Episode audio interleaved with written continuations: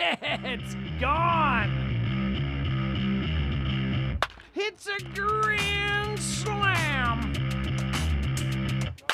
And that's the ball game.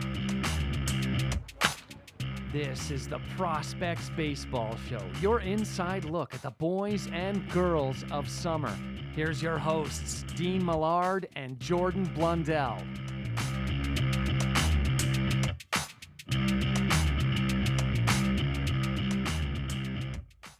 Hello there, and welcome to the Prospects Baseball Show, episode 11, the playoff podcast, as the Edmonton Prospects are on to the Western Canadian Baseball League playoffs. My name is Dean Millard.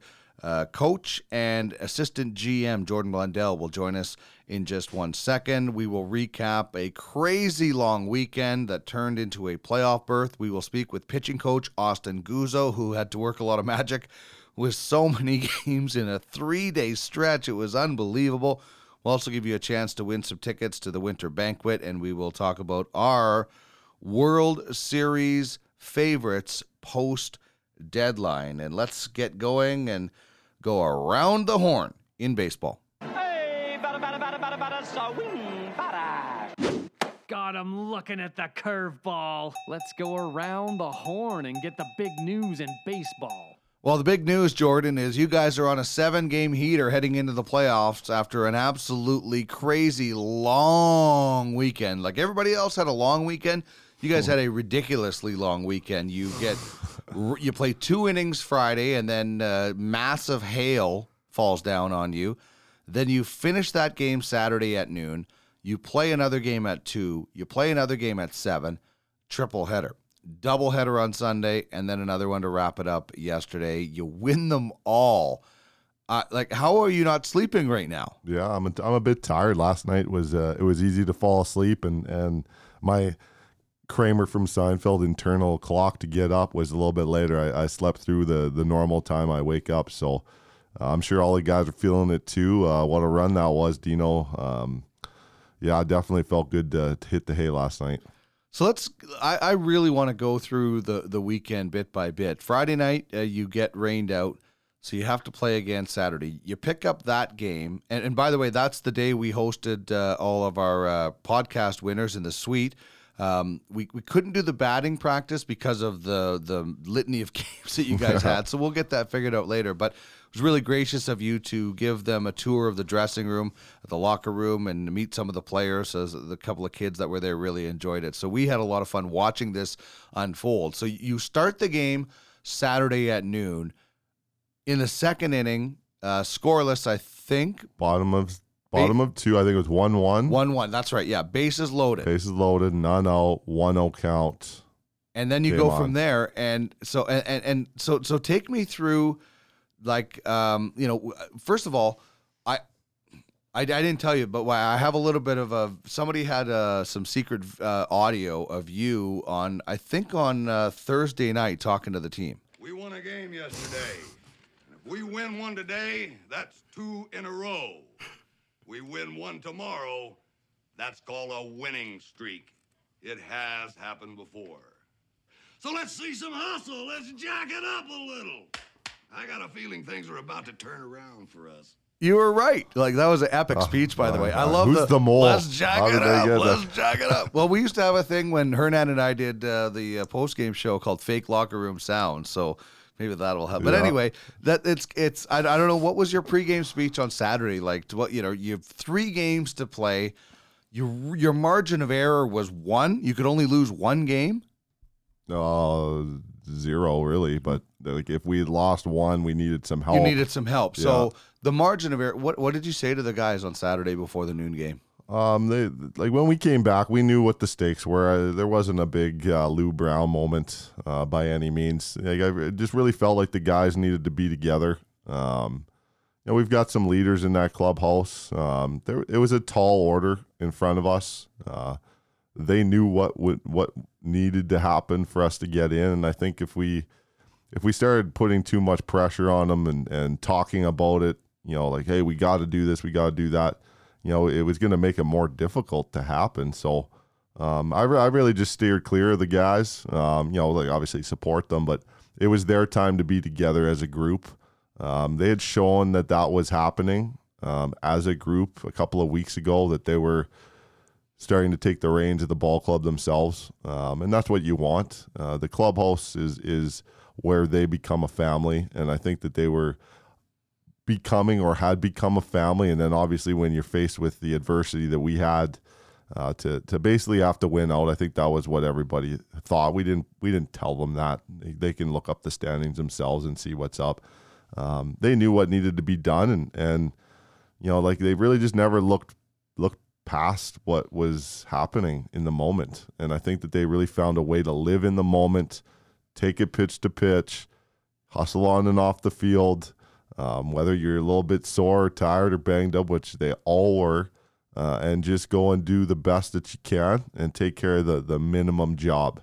And uh, credit to these guys, they're baseball warriors in that clubhouse. Um, that's something that just doesn't happen very often, what they were able to do. So, super proud of them. And, you know, we we had a nice chat yesterday after the the final victory when we got inside after the autograph session with the with the friends and family of, of the Edmonton prospects and and fans. I mean, um, you know, we talked about it. You know, I told them how proud I am of them uh, that they were able to do what they did and and to do it the way they did it. You know, as a group, everyone chipped in, uh, which was awesome. Uh, really proud of them. So that's let's go back to this the first Saturday game, uh, and we're going to get into it a little bit more detail with Austin Guzzo, who was managing Mm-hmm. uh, the pitching staff. Uh, but you get 99 pitches from Tanner Roundy, who started the game on Friday. What was was it an easy decision um, because he had only pitched two innings on that Friday night to say uh, we're going to go with you? Uh, were you expecting 99 pitches out of him on Saturday? Well, he kind of looks like Gretzky's kid, so we, Yeah, we figured did. it would. when he yeah, exactly. He's got the flow going on out there, a little bit like Thor from uh, Noah Syndergaard, a little bit as well. Yeah, he's he's like Syndergaard. He's like he's like Gretzky's kid. Ty, we kind of joking about that earlier in the year. He's, he's got the flow. Um, we talked to her at Tanner. Um, you know, obviously uh, after the hail came, and we hey, we're not going to play it through here. How do you feel? What do you think? Um, you know, he went and played catch after the, we had a delay there. He went through a little bit, came back, said, "Yeah, I'm gonna be good tomorrow." Um, uh, basically, I want I would like the ball back. Uh, we said, "Yeah, let's do this." You know, he's a veteran player, um, and we had an idea, maybe a limit that that he would be at the next day. Um, and and basically, he he told us how many pitches he figured he had, and and he basically that's what he did. Uh, so huge, huge for a bullpen at that point. You know, like uh, to to save some arms, to save some touches, to even getting guys warmed up and and hot, and then like oh he's going good. Just in the off chance we do need you got to plan ahead. It's not just get hot. You're coming in. Sometimes you you got to protect the guy on the mound and, and get somebody going in case of something happening. We didn't have to do that, and and that allowed our our bullpen, allowed the pitching staff to relax and rest longer as we would need them at some point. Yeah, so huge. We were saying that as we were watching, and then the later that game went, and it took a long time. Uh, like that game, I was saying this is the one time you want a mercy rule. Um, you could get on to the next game because unfortunately it didn't matter for Yorkton, but then that's not fair to the other teams in the league. You have to play as many games as as are scheduled, but it was so important to get through that first game without touching the bullpen. I think was huge. So then you get to the second game, a little bit more difficult, and I, and we said it um, the other day, and I texted it to you. The second game on Saturday, I think, is the key to the fact that you guys are on this seven game heater because you were trailing by four. You went through a bunch of pitchers, guys gutted it out, and you came back and win it in walk off fashion. Uh, t- tell me the emotions of that game. Yeah, that was a trying game, uh, frustrating for sure. Uh, frustrating in the competitive person arena, you know, not frustrated at, at the guys. Like I know they were battling, and uh, just frustrated for uh, the competitor in me that you know we were we were up against it. Our backs were against the wall, and it, it didn't look good. Um, you know, and figured like, hey, it's like somebody's got to do something around here. You know, just just the the the level of the guys we have in that clubby, and and you know the the level of talent they have. It just felt like like why isn't why hasn't somebody done this yet? You know, and and we're up against the clock there. That the baseball time of the innings were dwindling down. We were running out of outs. Um, and and you know, a yeah, the one things, thing baseball has is time. There's no clock in baseball, but yet you guys were running out of time. We were, we were, we were, we were down to the last couple outs there, and, and thankfully we had a couple guys step up and find ways on base and put balls in play and put pressure on their team, which is when we're going well is what we're good at is putting pressure on the other team, and we were able to do that finally, which we had been stifled a little bit through that game, um, and and yeah, I mean if we don't get that game, you know, we're we're not talking about the playoffs as, as it's turned out. So um, huge, huge that our guys were able to stick with it, and like they had played a bunch of baseball already up to that point, and Yeah. and like knowing what the the the what was at stake and and you know what we had gone through already to get to that point and for them to persevere you know it just speaks to the character in there. You know we, we have some leaders and and you may, maybe not the most vocal guys but they are lead by example and play the game the right way guys. And and that speaks volume whether you turn the volume up or not. That message is carried through and there is a belief amongst the guys that they had just figure it out and find a way and they did And then you get yeah, you go to Saturday night, and uh, it just seemed. Uh, I don't know, I, and I and I wasn't there on Saturday night, but you know, looking at the box scores from the next couple of games, it seemed like your team had a totally different, much more confident attitude. So you, you get to Saturday night, Ernie Banks wouldn't have known what to say. He, he thought two was let's play two. What are you talking about? Three? um, you know, what's the what was the fatigue like? What was the fatigue factor like in that Saturday night game? Because it had to have been, um, you know, something to deal with. Had to have been. Yeah, we had we had a bite between games. There was there was enough time to actually relax. It wasn't a quick flip. Like with a thirty minute flip would be considered a quick flip in baseball terminology. I think we had Yeah, that was the difference between the noon and the two p.m. It was a yeah, thirty minute flip. Yeah, and I think that game it was close to an hour and a half. So the guys were able to get in the clubhouse, relax, eat, then relax a little bit more. You know, we told them like you know, uh, thirty five minutes out, we got to get the bodies going. Uh, you need to go get active. Don't don't wait it out till right before game time to to get. The body. You got to be really going. careful with that, right? Yeah, exactly. And we we talked about this is what we want to do strategy wise. Kick it in here, do your thing, um, which I think was good that they were able to recharge. Now in that game, we we there was some fatigue for sure because we we didn't make a couple plays that we normally make, and and and we looked tired uh, in those plays. Um, but we were able to shake it off. Like it, it, it wasn't something that became an excuse. It happened. Uh, players moved on and then made the next play. Um, so there was a little bit of lapse in, in focus and, and mentality, which is you know understandable considering how many times they had run on and off the field and got their mindset right. And you're all the other thing is you weren't playing the same team you had in the first two games. You were playing a brand new fresh team. It'd have been different if it was a triple header against the same team because then everything's equal. They're just as tired as you. But Brooks hadn't been playing. They were Nope. they were, just waiting, watching you guys get tired. Um, and, and, and you you win that game and then you, you go on and, and did you see you know Saturday even though you guys or Sunday rather you had played a lot of baseball on Saturday that the guys were rejuvenated because you know winning is infectious. Well, I think after getting that third win Saturday and, and leaving the park, um, I thought that was just really good. You know, obviously leaving on a good note, and then knowing that the the the mountain ahead of us is a little bit less. We only have two tomorrow, guys. This, Yeah. this is gonna feel easy. You know, so there is there is a little bit of mindset. I felt like leaving the park that you know we've got another big day in front of us, but it's not something we haven't done before, and we just need to continue to take care of the things that we can. Um, and, and you know obviously getting that sleep and then coming to the yard and you know relaxing together in the clubhouse before we do our pregame, you know just that that positive energy. It was easy to get back into that groove because we had fi- kind of found a rhythm. Um, and so getting back to the yard uh, for me was exciting. Like uh, I love it there. I love being around the guys. So for me, I was looking forward to getting back at it and, and seeing you know let's get a little bit closer to what our goal is here. Maybe we can actually get this thing done.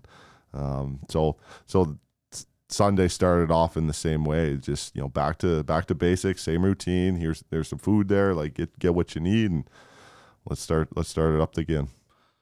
And then you get to Monday. So you win the two on Sunday. So now you're looking at your final game and you know you just need one win. One win and you're in. And one win also would allow you to do something that no prospect team has done before.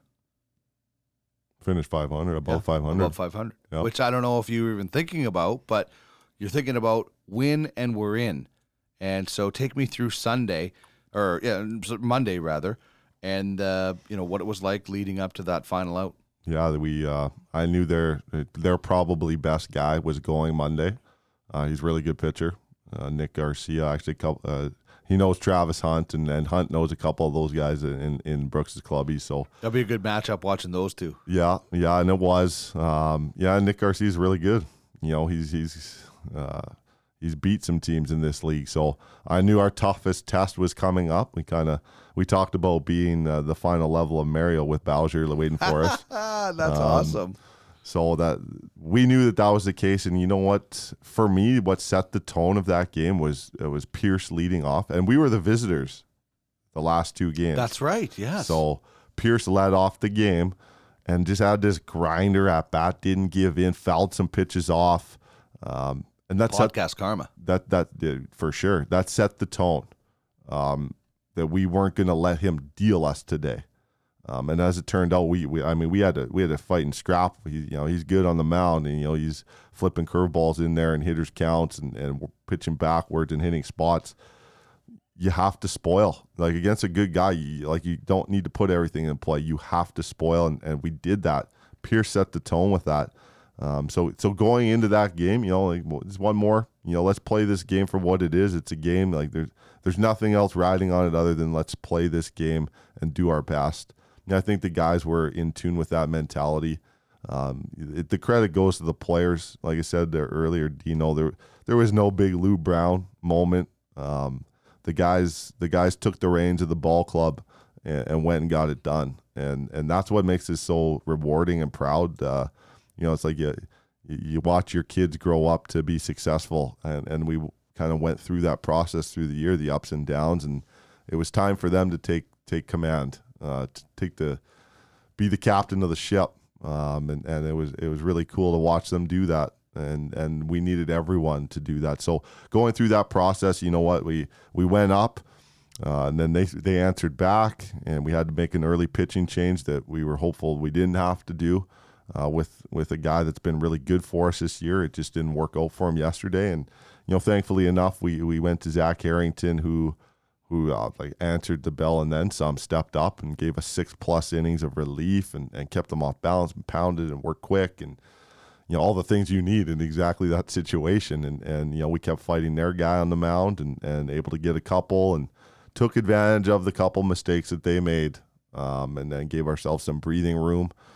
Um, you know, at no point, even though we were we were up a little, you know, I think it was 12-5 and then it was 12-7. You know, at no point was it like like a relax. It was, and that was I, I really appreciated that. I thought that was really cool for our ball club. It was just, you know, this back to work. Sprint to the finish. The Don't score coast. didn't matter. Yeah. We were just going to keep playing. Um, that was awesome to be a part of. Well, it's so much better. Uh, tonight is going to be so much better for you uh, than it could have been. You you could have been watching another game uh, or refreshing your browser, whatever you're doing uh, to determine your fate. Uh, instead, you win, you're in and the playoffs start Thursday in Okotoks, which is going to be a challenge for you guys, taking on the first place club. Yep.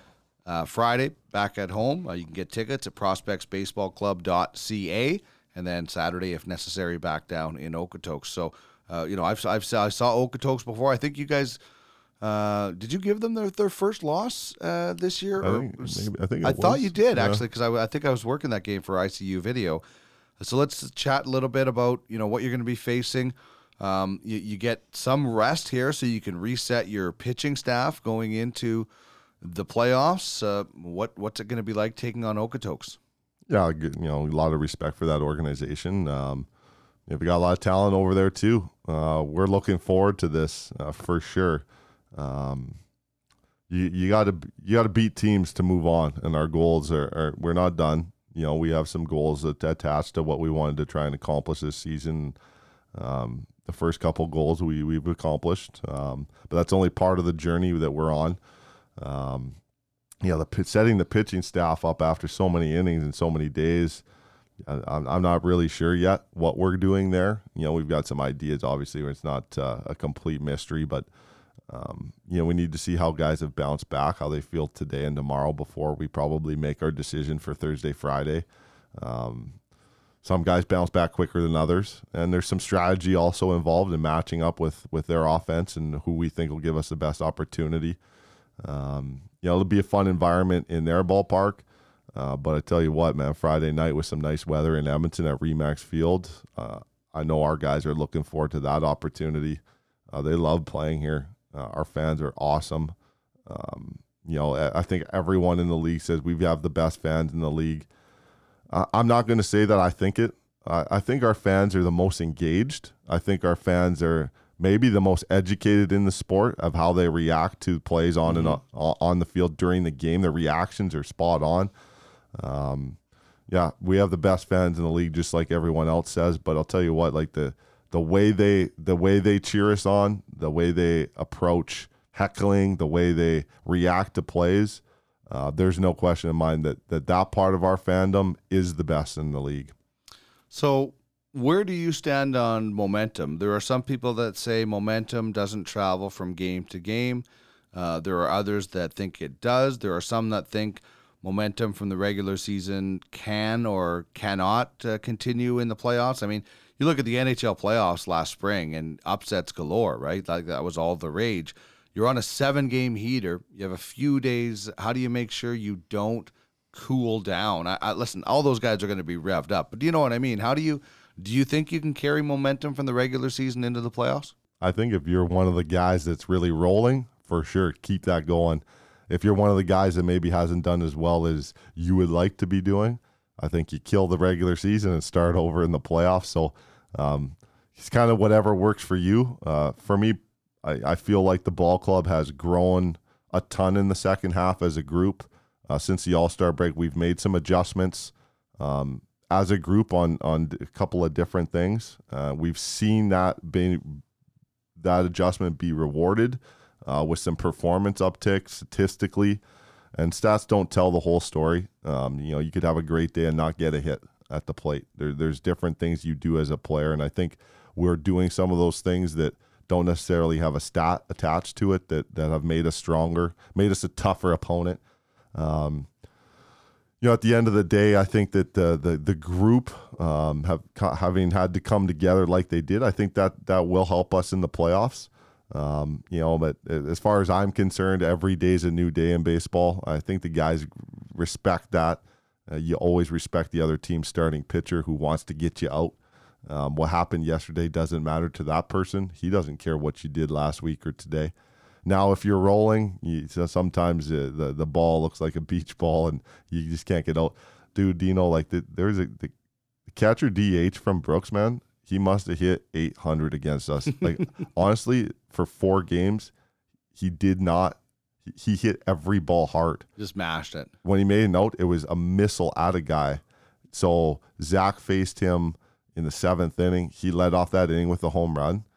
I was I took Zach out. The plan was to take Zach out anyway, but I wanted to see how Zach was could do against him. It was a running joke on the bench. Like, how do we get this guy out? We were trying everything, couldn't get him out. So I take Zach off. Unfortunately, his outing was better than having to be taken out on a home run. Mm. So go to the next guy. He comes up again, and he goes the other way down the line for a double. And like our bench is laughing. Our bench laughed in the third inning when he hit a missile at our third baseman you should have had Zach throw it at the mascot, throw it at Homer, and then what? You know, Jake Gary says, "I don't know where the next one's going." we thought we should have walked them. That's, you know, really, really we should just put yeah. him on. Like nobody on, nobody on. Like who's no, coaching this put, team? How put him how's on. That not happening? What's going on there? exactly. Um, there, there is okay. You're in the playoffs in the Western Canadian Baseball League. There is a bigger picture uh, for these ball players in life. That has to be something that you have to be aware of. There are teams in this league where some of their pitchers have already met their limits that their college coaches have put on them, and you know they're not they're not playing anymore. Mm-hmm. You have to be very conscious, and and you know we're going to talk later with Austin Guzzo, your pitching coach, about the communication between you guys in game. But there also has to be big picture communication about you know we can't run um, this pitcher out too much because his college coach is not going to be happy. We'll never get a player from there. If you sewer yourself now, yeah. uh, if you sewer yourself to to win now, you'll never win later.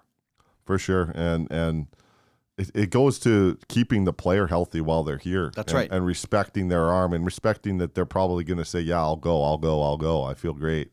You know, they're going to put the pressure on us to hey, give. They're me the not going to want to say no. No, no, they don't. They're competitive. So, um, you know, I was looking through the innings pitched. Uh, we've got a couple guys with some some good inning totals. They've thrown a lot. Those guys are, are seniors. They're veterans. Um, they they may be done after this. You know, they indicated to to our coaching staff that they were willing to do these things. I think that really, in all honesty, I think the only pitcher we really pushed was Taryn. Uh, we let him go. We let him extend a couple of times this year. Um, I've known Taryn Olton. Okay. I've known Taryn for a while. Um, he's that type of guy. It's not easy to take the ball from him on the mound anyway, so it saved me the hassle from you know wrestling the ball from him. Uh, but he- he's a competitor, and there was a couple times where, you know, Taryn, if you feel good, I think we need to let you go get this one, and, and he's all about that. Uh, so it's easy. I have to be conscious. You know, there is a limit eventually. I think Taryn flirted with that like upper end limit twice this year. The last game here at home, uh, we we wanted that for him. He wanted to try and go a CG for us and for himself. Like that's his last potential college. Like that's his last college outing, but you know maybe his last really competitive outing. I don't think it will be because he's going to go to nationals for senior men's down the line, but that's that's a different story. You know, he did that for us earlier in the year against Brooks um, after having some rest, and, and and he was going to have some more rest that we weren't going to need him, so he extended there. He's extended in school before, so he has experience doing this. He's a workhorse like that. Um, but I think if you look at the innings pitch total, and this is something that we would definitely um, use as we meet new coaches and recruit players from current programs we deal with and future programs, is a list of the innings pitched and and the workload for guys. I think it's, you know, in my opinion, we we we've done right by our pitching staff. Um, we we've never put anyone in a position like other than Taryn we extended, but everyone else has been within the guidelines uh, that that are movable objects. You know, the bumper pool. It's a you never know really exactly what the inning limit is. Um, I don't think we ever flirted with using using anybody too much. Um, I guess we'll see uh, as far as you know the feedback from the programs that we have guys going back to. Uh, we'll see what they say. I, I think that we've uh, done a good job uh, of protecting our arms, giving them enough work. You know, a couple guys probably want to throw a little bit more. Um, but at the end of the day, it's about going back to your program healthy. I think we'll do that, and I think that uh, we've proven, you know, as a as a staff, coaching staff, that we can handle that responsibility of getting guys work while balancing. They can only do so much, so we feel good about what's happened. So you're taking on Okotoks starting Thursday in the playoffs, and then hopefully a few more playoff rounds after that as well. Uh, you're also, um, uh, I guess you're, I don't know if battling is the right word, but uh, you, you're fighting for the right to be at Remax Field. Um, you guys, as a team, have a meeting scheduled with the city of Edmonton August 15th to discuss the proposal that you guys put forth. Was it in the, in the wintertime? That was a while ago. So tell us a little bit what uh, you know what the the the hope is out of that meeting. Yeah, I think the ultimately the hope, Dino, is to become the exclusive negotiator for the long-term lease at Remax Field. Uh, we've we've said that from the get-go. I'm kind of switching hats here, switching gears into the the front office role I have with the Edmonton Prospects. As AGM, yep. Yeah, um, th- there's no secret there. Uh, we we've you know built our whole year this year, and and you know before I got here last year, this was all part of the plan. But you know my first year was last year. We really started focusing on on continuing to grow this product, the brand, connecting with more people in the city, fans, kids. Um, I think we've done a good job of that. Uh, uh, I can only speak for the two years that I've been with the franchise, but the last two years, I think we've done a really good job of, of outreach and, and doing things we haven't done before and, and reaching out to new new people and new markets and, and new corporates and all the all that stuff that you, you need to do. I think we've done that. I think we've put a good product on the field too. Um, I see it in the kids that come to our games, the connection they have with our players. Um, I'm proud of my guys for that. Uh, not everybody is good at that. I think we have a special group of guys that really embrace that role as being baseball ambassadors in the city. I think the fans have had fun watching us play. Uh, Dino, we led the league in stolen bases by quite a large margin. So awesome. Uh, I love that, dude. I absolutely love that. Um, we had guys play hard all season at home. We've had some unbelievable events and moments, just like this past weekend. Tanner Roundy had a catch this weekend in the sixth of seventh game that might be the catch of the year. Uh, you know, we've had In center field? No, he's playing left He was field. playing left field. It was like a Jim Edmonds over his head nice. unbelievable play. Um, I think we've we've created moments, uh, lasting moments uh, for people to enjoy. Their, their- we did autographs yesterday, Dino, and there was a couple people that were at their first game, awesome. and they came up and said hi, shook our hands, said we will definitely be back. That was an awesome, awesome show. Thank you guys. Um, so.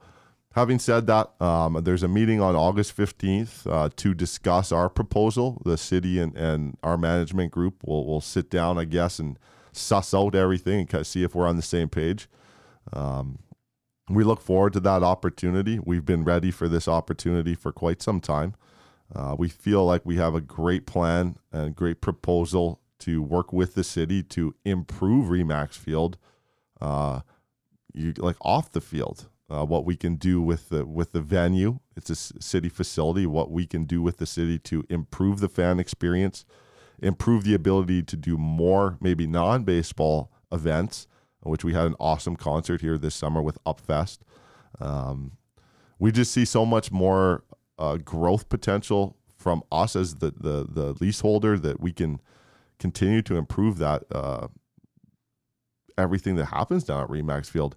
Now we we we do know that they're, the city's gone through this process as part of um, how they their policy states. It's a city facility. There's a potential lease of over five years. It needs to go out to public tender, uh, which has happened. Uh, we we do know there's another group. To to us, it's a mystery. We we've we haven't heard anything about this. Why group. are they being so secretive about that?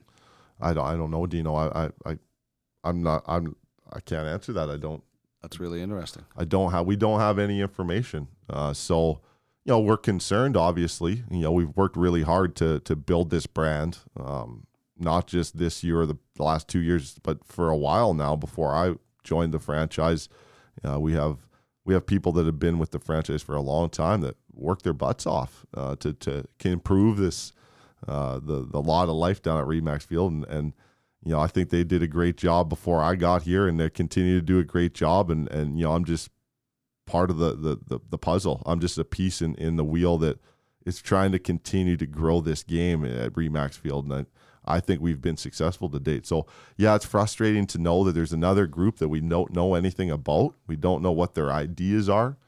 Um, you know, personally for me, like the you know that we can talk and conjecture and, and kick ideas around like who wouldn't want AAA baseball back, and that includes myself. I that love it. ship has sailed. I love I love for it to happen. I, I know it's not coming back. The league, the league doesn't want it back. They're not. They don't want one Canadian city. No. Um, and so like we start going down the lot, like double A. Well, double A happens in southern US. That's not happening. Well, let's talk about A ball. Okay, well we there there's five or six guys in this league that'll play in A ball. Um, A ball isn't very close to this area. And so then let's go down a level. Let's talk rookie ball, development league A ball. You might see a big leaguer once every couple years, um, like a, an actual big league player at that level. Uh, and now you're you're looking at traveling in the border and a group of players that aren't going to connect with the fans the way we do, that aren't going to spend the time in the community. So f- for me, this model of, of summer collegiate baseball is where it's at. Uh, it's it's successful in Western Canada, where we've had pro baseball not be successful here in this community in the past. Um, the WCBL is successful here, as it is, as it is in multiple markets in Alberta. Uh, the coll- collegiate baseball model works all over North America. The Northwoods League, the West Coast League, the Cape Cod League, the Alaska League. This is where the grassroots and what baseball actually matters to communities is taking hold. Is that you get college players in here that are that are great young men that understand their ability and responsibility to grow the sport in a in a community that they're a stranger in, and they embrace this. Uh, so that alone brings value to the city of Edmonton. Let alone the fact that we have kids that um, you know, have have never played the game coming up at the age four or five, and and yeah, I want to play baseball next year, you know, in a kid voice, and and kids that come to camp that catch foul balls in the stands that come down get them autograph and say thanks guys, you know, like that's what this is about, and and the fact that Edmonton produces some high level baseball players. We don't have them all. They're kind of scattered through the league uh, because of other relationships that, that some of the players that, that have with other teams and programs. Um, that's improved since this team has been at Remax Field. The level of the grassroots baseball and, and the vision of kids and the goals that they have that they could play in this ballpark, that's come back. Uh, that wasn't here when the, when the independent league team was here, and, and I know that because I was around uh, there wasn't that connection. Um, so in, in, my mind, it's just a great fit. You know, we're, we're not done growing. Uh, we're looking forward to the meeting with the city. You know, hopefully at some point we can find out, you know, what we're up against. That would be great. Okay, before we get to uh, this day in baseball history, uh, let's quickly talk about uh, Major League Baseball. We're going to talk more about it uh, in in a little bit with fantasy baseball and a few other things. But post trade deadline, at least one of them in baseball. It's very confusing um, how guys get traded after the deadline. Uh, we, that's no longer though. No, actually, yeah, you're right. Yeah, yeah that that's that that yeah. is done. So I'm glad the confusion uh, will, will, be will be lifted. I thought it was really weird, but um, quickly, World Series favorites post trade deadline um, for the National League. Mine's not going to change. It's still the Dodgers. The Dodgers. Um, uh, I don't. Do you see any? Um, you know, who, who's a threat to the Dodgers in the National League? I like the Bravos. I like the Braves, man. They're that pitching staff, young, deep. Yeah, they got Dallas Keuchel now, so he's got they got, got some, Keuchel. They've got they've got some winning people in that clubhouse. Some okay. some really grinder type guys. They've got talent. You need to be able to hit home runs. They've got some guys that can drive the ball the ballpark. Uh, they've got they've got some arms in the bullpen. They went out and shopped at the deadline. They added what they needed in their bullpen the Braves are just this franchise that just knows how to win innately inside that clubhouse and franchise. They know how to win. I like the Braves. I'll take the Dodgers. Um, I love the I love the Braves though, dude. I, I really liked what they. I love I love that franchise. Uh, Dodgers are so good. Seventy-five wins, unbelievable. It's like ridiculous. they're so deep. They're, they're, and they're still bringing guys up from the minor leagues that are studs. Like Will Smith, like, like, Will Smith is coming out of uh, these, the, the, the Fresh Black. Prince of Bel Air yeah, here. Totally. Um, uh, in the in the the American League, the Yankees are the only team that um, is rivals the, the Dodgers for winning percentage at uh, both at 652. Uh, they've got a, a, giant lead lead, um, but I'm going with the Houston Astros. What do you think for the American League? That pitching staff's tough to overlook, dude. With uh, Cole, Verlander, Greinke, like Sanchez is good. I think those three are in a class above Sanchez, but you know, to have a guy like Sanchez be a swing guy out of the pen or, totally. or your fourth guy, that's a pretty good luxury to have. Um, I'm a huge Cole and Verlander guy, and I really like Greinke, frankly. And and if they get to the World Series, Greinke can swing it. He he's good with the bat too. So if they ever get into the National League, that game three start, they're not like yeah, he's not a, a four hole DH, but he's not a pushover with the bat either. No. So he, he, there was a great interview uh, that he gave the other day. I can't remember. One of his teammates was asking him about like the funniest strikeout, and so Greinke started kind of laughing, and uh, then had a really big belly laugh, and he said, "Oh, there was a guy threw a really." Uh, change up in the other batter's box, and he almost fell over swinging. And the guy's like, was that me? He's like, yeah, that was you, man. like it's just an ultimate burn on his uh, his teammate too. So, um, sense like, of humor is good for the club. That is it. Yankees, Astros. If you had to pick one, I, ha- I have to go with the Astros because their pitching staff. The Yankees are so good, Dino, but I, they didn't make that move. I don't think they made the move they needed. They've got guys coming back. Severino might be back. What kind of shape will Encarnacion he be in? is he's he's banged he's, up right now they've got some guys banged up, no doubt, and and like their their farm system's legit too. Like Andujar's been out all year; he's second in rookie of the year last year. Gleyber Torres is super young. Um, LeMahieu's a batting champion. They've got power all over the place. Um, they do have some arms coming back, but I think they needed uh, they needed one more starter and they didn't get it. So I'd put my money on the Astros. Okay, uh, we'll get more into Major League Baseball right now. Let's go into a little history class and. Uh, we're doing starting pitchers a little bit later on in our all time team, so I thought this was fitting. Uh, going back to uh, 1890, There we go. the golden years. Cy Young made his major league debut on this day 1890. in 1890, uh, and they won 8 1. 22 years he pitched. 20. Uh, he would average more than 23 victories a season on route to 511. Uh, and then the award is named after him, so he's got a little bit of street cred. Uh, 1941, Al Benton becomes the first major leaguer to have two sacrifice bunts in one inning. This guy could play on your team. Oh, I love him. Um, two in one inning. He uh, accomplished the feat in the top of the third, a frame that featured 17 batters coming to bat in an 11 2 rout of the Indians at Cleveland's League Park. At some point, you're probably like, Coach, hey, maybe you can let me swing it here. Can I swing it? We're gonna we're gonna win this game by nine. 1952, at the approximate, because they weren't exactly sure, age of 46, Satchel Paige becomes the oldest pitcher in Major League history to hurl a complete game shutout. One nothing. So good. Uh, the Browns hurler extended his own record at the age of 46 and 75 days by throwing another scoreless complete game against the White Sox in the next month. And I look at guys like Satchel Paige the same way I looked at Vladislav Tretiak and think, what would have been if they could have played in their prime in Major League Baseball or the NHL? Like, you know, we had those Europeans, um, and and they unfortunately these guys had to play in a different league. Um, you know what the what the what would the records look like if guys in their prime would have been allowed to play in Major League Baseball? Eh? Well, I think, I, dude, uh, unreal. Like, I think there there is a universal respect for Satchel Paige, Josh Gibson, of like how good would they have been, but how cool would it have been to see what their numbers really were? 'Cause, Yeah. I mean, they people talk about Satchel Paige being the best ever and Josh Gibson being the best power hitter ever, and they never got that opportunity. Yeah, it would have been. the record books would look totally I agree. different. I agree. Uh, how about this one? 1969, in an alley behind a Detroit bar. Yeah. Twins manager Billy Martin intervenes in a scuffle between his starting pitcher Dave Boswell and outfielder Bob Allison, resulting in the pitcher, the right-hander, being knocked unconscious and in need of 20 stitches after being pummeled by his manager Billy Barton. Uh, he would miss a bunch of starts, uh, but the guy he still finished 20 and 12 that year.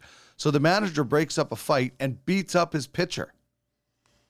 I, I take it that didn't happen for you this year. That's old school. No right scuffles, no we're, team scuffles. We're in the new school now. We we're not allowed to do that anymore. Wow. But like even a team, two guys fighting on the team. Like, listen, it sometimes happen. Yep. Uh, the, so guys don't like teammates, but they win with them. Yep. Uh, right? Like, the Oakland A's had that uh, going on back in the day. There, they in the '80s. Yeah, when they ri ripped off those three World Series, there was Yeah. there's some guys that didn't get along, but they played well together. You have to. Hey, uh, Cerrano and uh, what was the pitcher's name? Uh, in Harris, the Harris, bullpen they, guy, they, right? they- they came together, right? they had to there. Jobu brought them Joe together. Boo brought them together. Yeah. Heads Um, up, bartender needs another refill. Uh, the Wild Thing and Roger uh, Thorne, Dorn. ma- Dorn, maybe Yeah. did not get along so well after. Uh, Well, the Dorn's incident wife. there yeah. was the incident The there, incident, and yeah. um, But Dorn they- came to see him on the mound, and you know, strike this. Em, Yeah, get this leave guy. her out. They won. They did. punched They him in got the it face, done. and then Yeah. pulled him up. Like that's that's good Canadian lad type stuff right there. Yeah. 1972, second game of the Midland Cubs and Amarillo Giants minor league doubleheader postponed. Do you know why? Take a guess of why.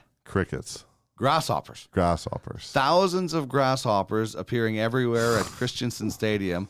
The cluster of insects swarmed from their nest behind the center field wall after the ballpark's lights were turned on, Oh. and it made it impossible for the infielders uh, to see through their outfielders to, to through see through the hordes of uh, invaders. That would be gross. So gross. Uh, also, into the 19 clubby as quick as possible. also in 1972, Hank Aaron is 660th and 661st home runs, breaks Willie. Babe Ruth's record for the most home runs with one team. Hmm. Uh, his uh, second home run of the day, uh, a 10th inning blast, was the game winner. Uh, and this is kind of neat. You you know, we talk about uh, baseball there being a higher power. We talked about that with the um, uh, the uh, tribute game Yeah. uh, in Anaheim. Uh, Yeah. we talked about that with Tanner Roundy and uh, losing his friend in the Las Vegas shooting and things. So in 1979, after delivering the eulogy at Thurman Munson's funeral in Ohio, Bobby Murcer, a teammate and close friend of the deceased Yankee catcher, drives in all the runs in the Yankees 5 4 comeback victory over the Orioles at Yankee Stadium. The uh, outfielder, with a bat he will never use again, hits a three run home run and wins the game with a two run single in the ninth. Higher power, dude. Yeah, he had his boy helping him out. You know, remember Brett Favre had one of his greatest games on the day his dad died, right? Crazy. Monday Night Football. Uh, 1988, Goose Gossage becomes the second player in Major League history to record 300 saves and uh, joins Rollie Fingers, uh, who reached the milestone in 82. Saves didn't become a stat until 1969, so who knows, right? It's another one of those who knows questions of who would have the all time record. Uh, also in 88, I love this stat. Jose Canseco becomes the 11th player in history to hit 30 and 30, or 30 home runs and steal 30 bases. That's the perfect player right there. I think he went 40 40 in 89. He's Yeah, the first right. guy to Yeah, go yeah. 40 40. But that's the perfect player. If you can hit 30 and steal 30, oh my goodness, that's awesome. Uh, Tony Gwynn in 93 raised his average to 348, collects his 2,000th hit, uh, a single off uh, Bruce Ruffin. And then six years later, would on the same day, would get his 3000th hit. Mr. Padre.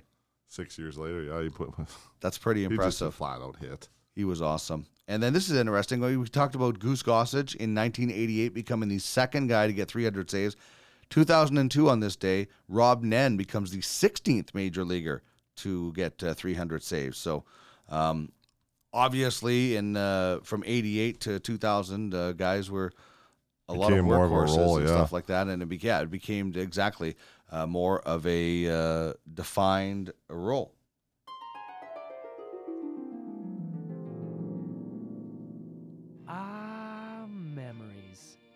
Tell us your best baseball story, and you could be watching a prospects game from a suite and taking batting practice before the game.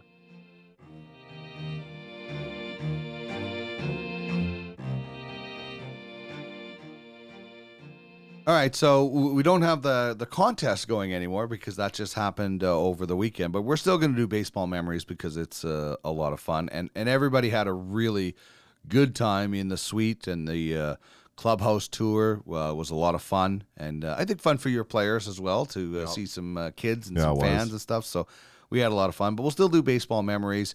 Um, mine is going to be a simple one. Uh, my first job in broadcasting, 1997, CKX TV in Brandon, my hometown. I was really excited. I got to cover the Wheat Kings, um, but I also got to cover baseball in the summertime. And so I grew up watching the Manitoba Senior Baseball League.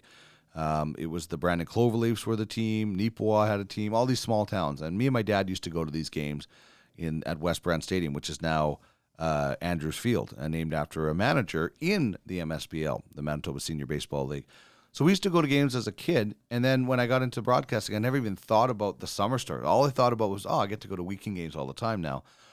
And then when the summer came around, I'm like, oh, I get to go to these. Ba-. So I don't know why they let us do this, but we would go for an entire day. We would drive out to like Birtle or Neepawa, some of these small towns, park in the outfield. My camera guy or girl would do the uh, highlights. I would sit there on the hood of the car eating spits all day, keeping score and marking out highlights. Then we would bring them back and do a story or something. I'm like, it was like, and then so the, here's the thing: the higher you went in broadcasting, the less you actually got to go and stay for the whole game.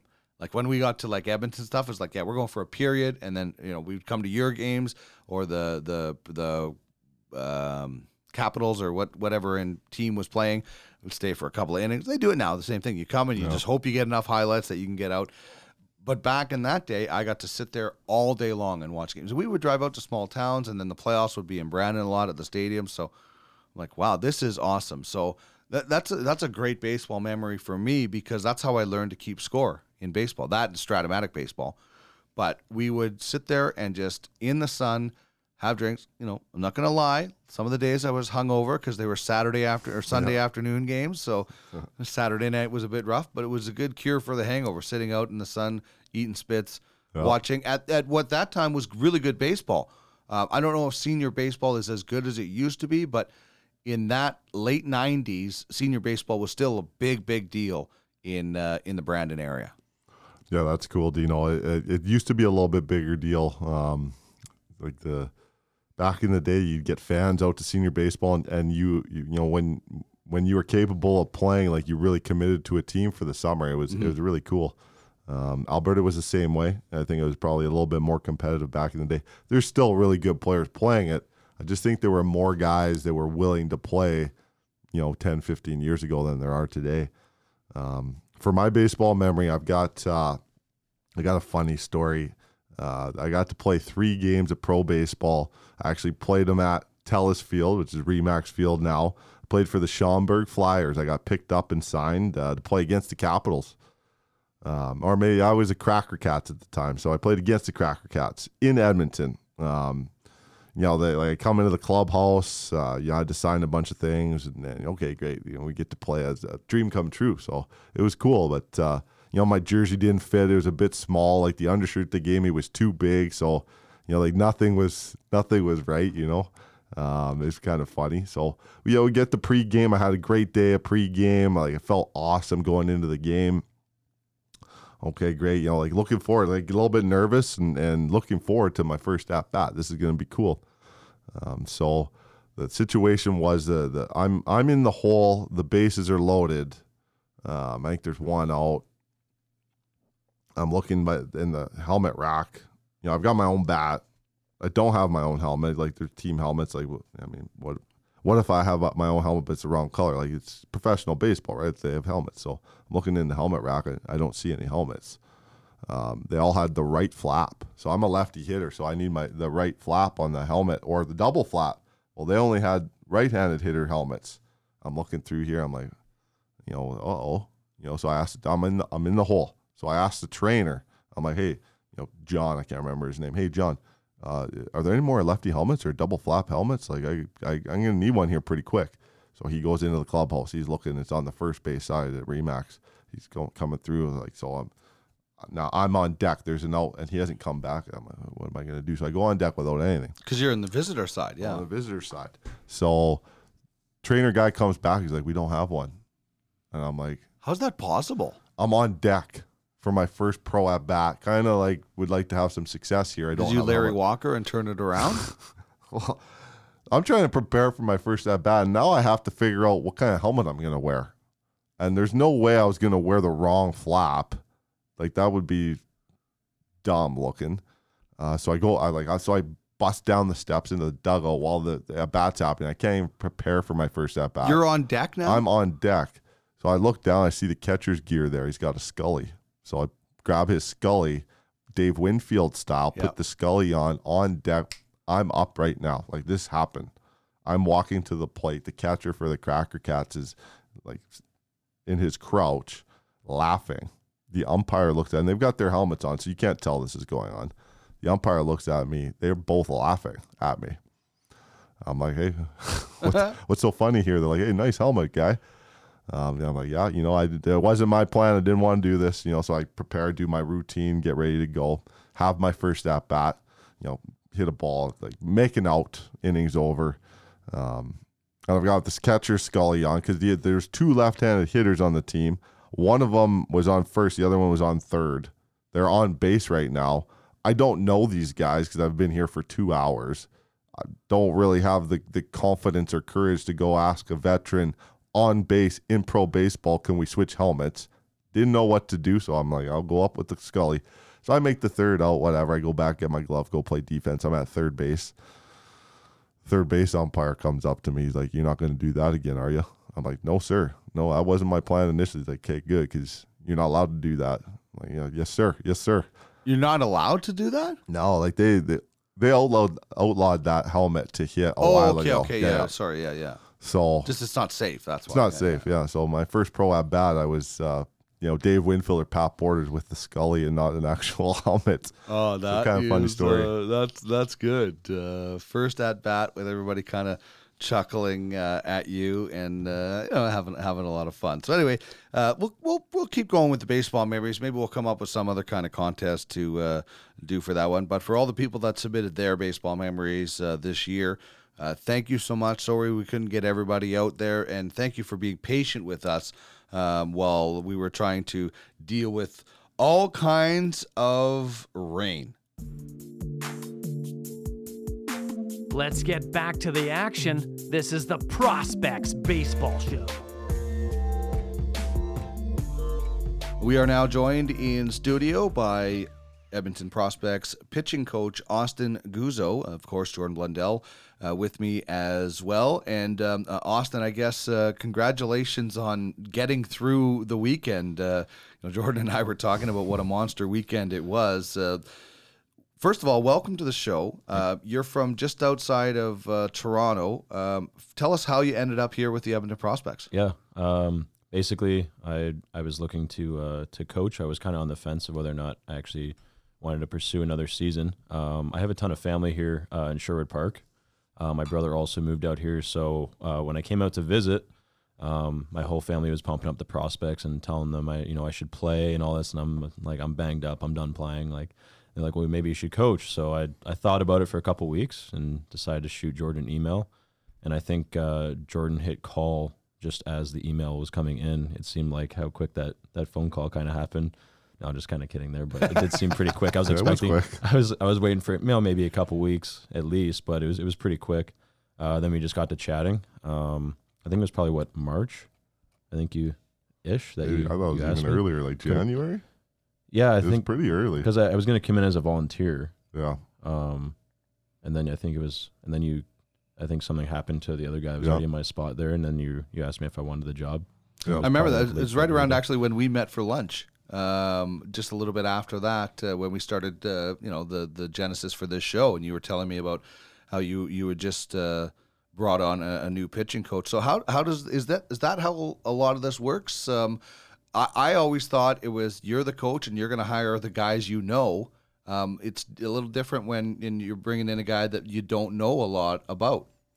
Yeah, for sure. Do you know uh, the like the process for? Uh, I like how Austin uh, like pumped my tires there with recruiting. got an email like I got a call right away. Just uh, upper level recruiter here. No, it's uh, it- but that there is some truth to that. Um, I, I take pride in trying to do as good a job as I can with that. That is what this is all about: is recruiting. Um, you know, getting to know people, making the call.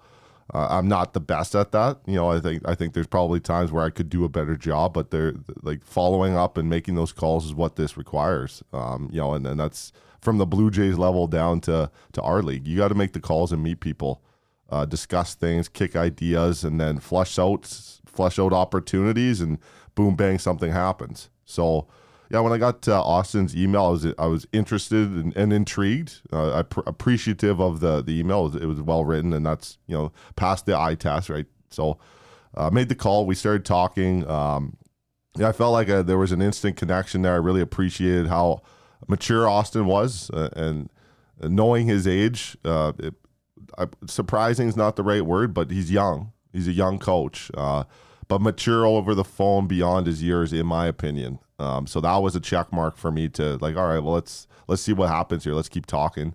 Um, really like minded. Uh, we talked about a lot of the same things that we uh, enjoy about the game, that we expect out of you know our players and expect out of teams we're with. You know how we approach things.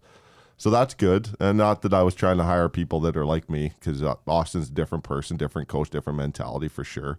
Uh, but there are some similarities, and, and I think that's important that we share some some common goals, uh, which were you know to make the playoffs and do well and try and win a championship. And, and Austin was all about that too. So you know we talked a couple of times. Uh, the, the the the head pitching coach job opened up.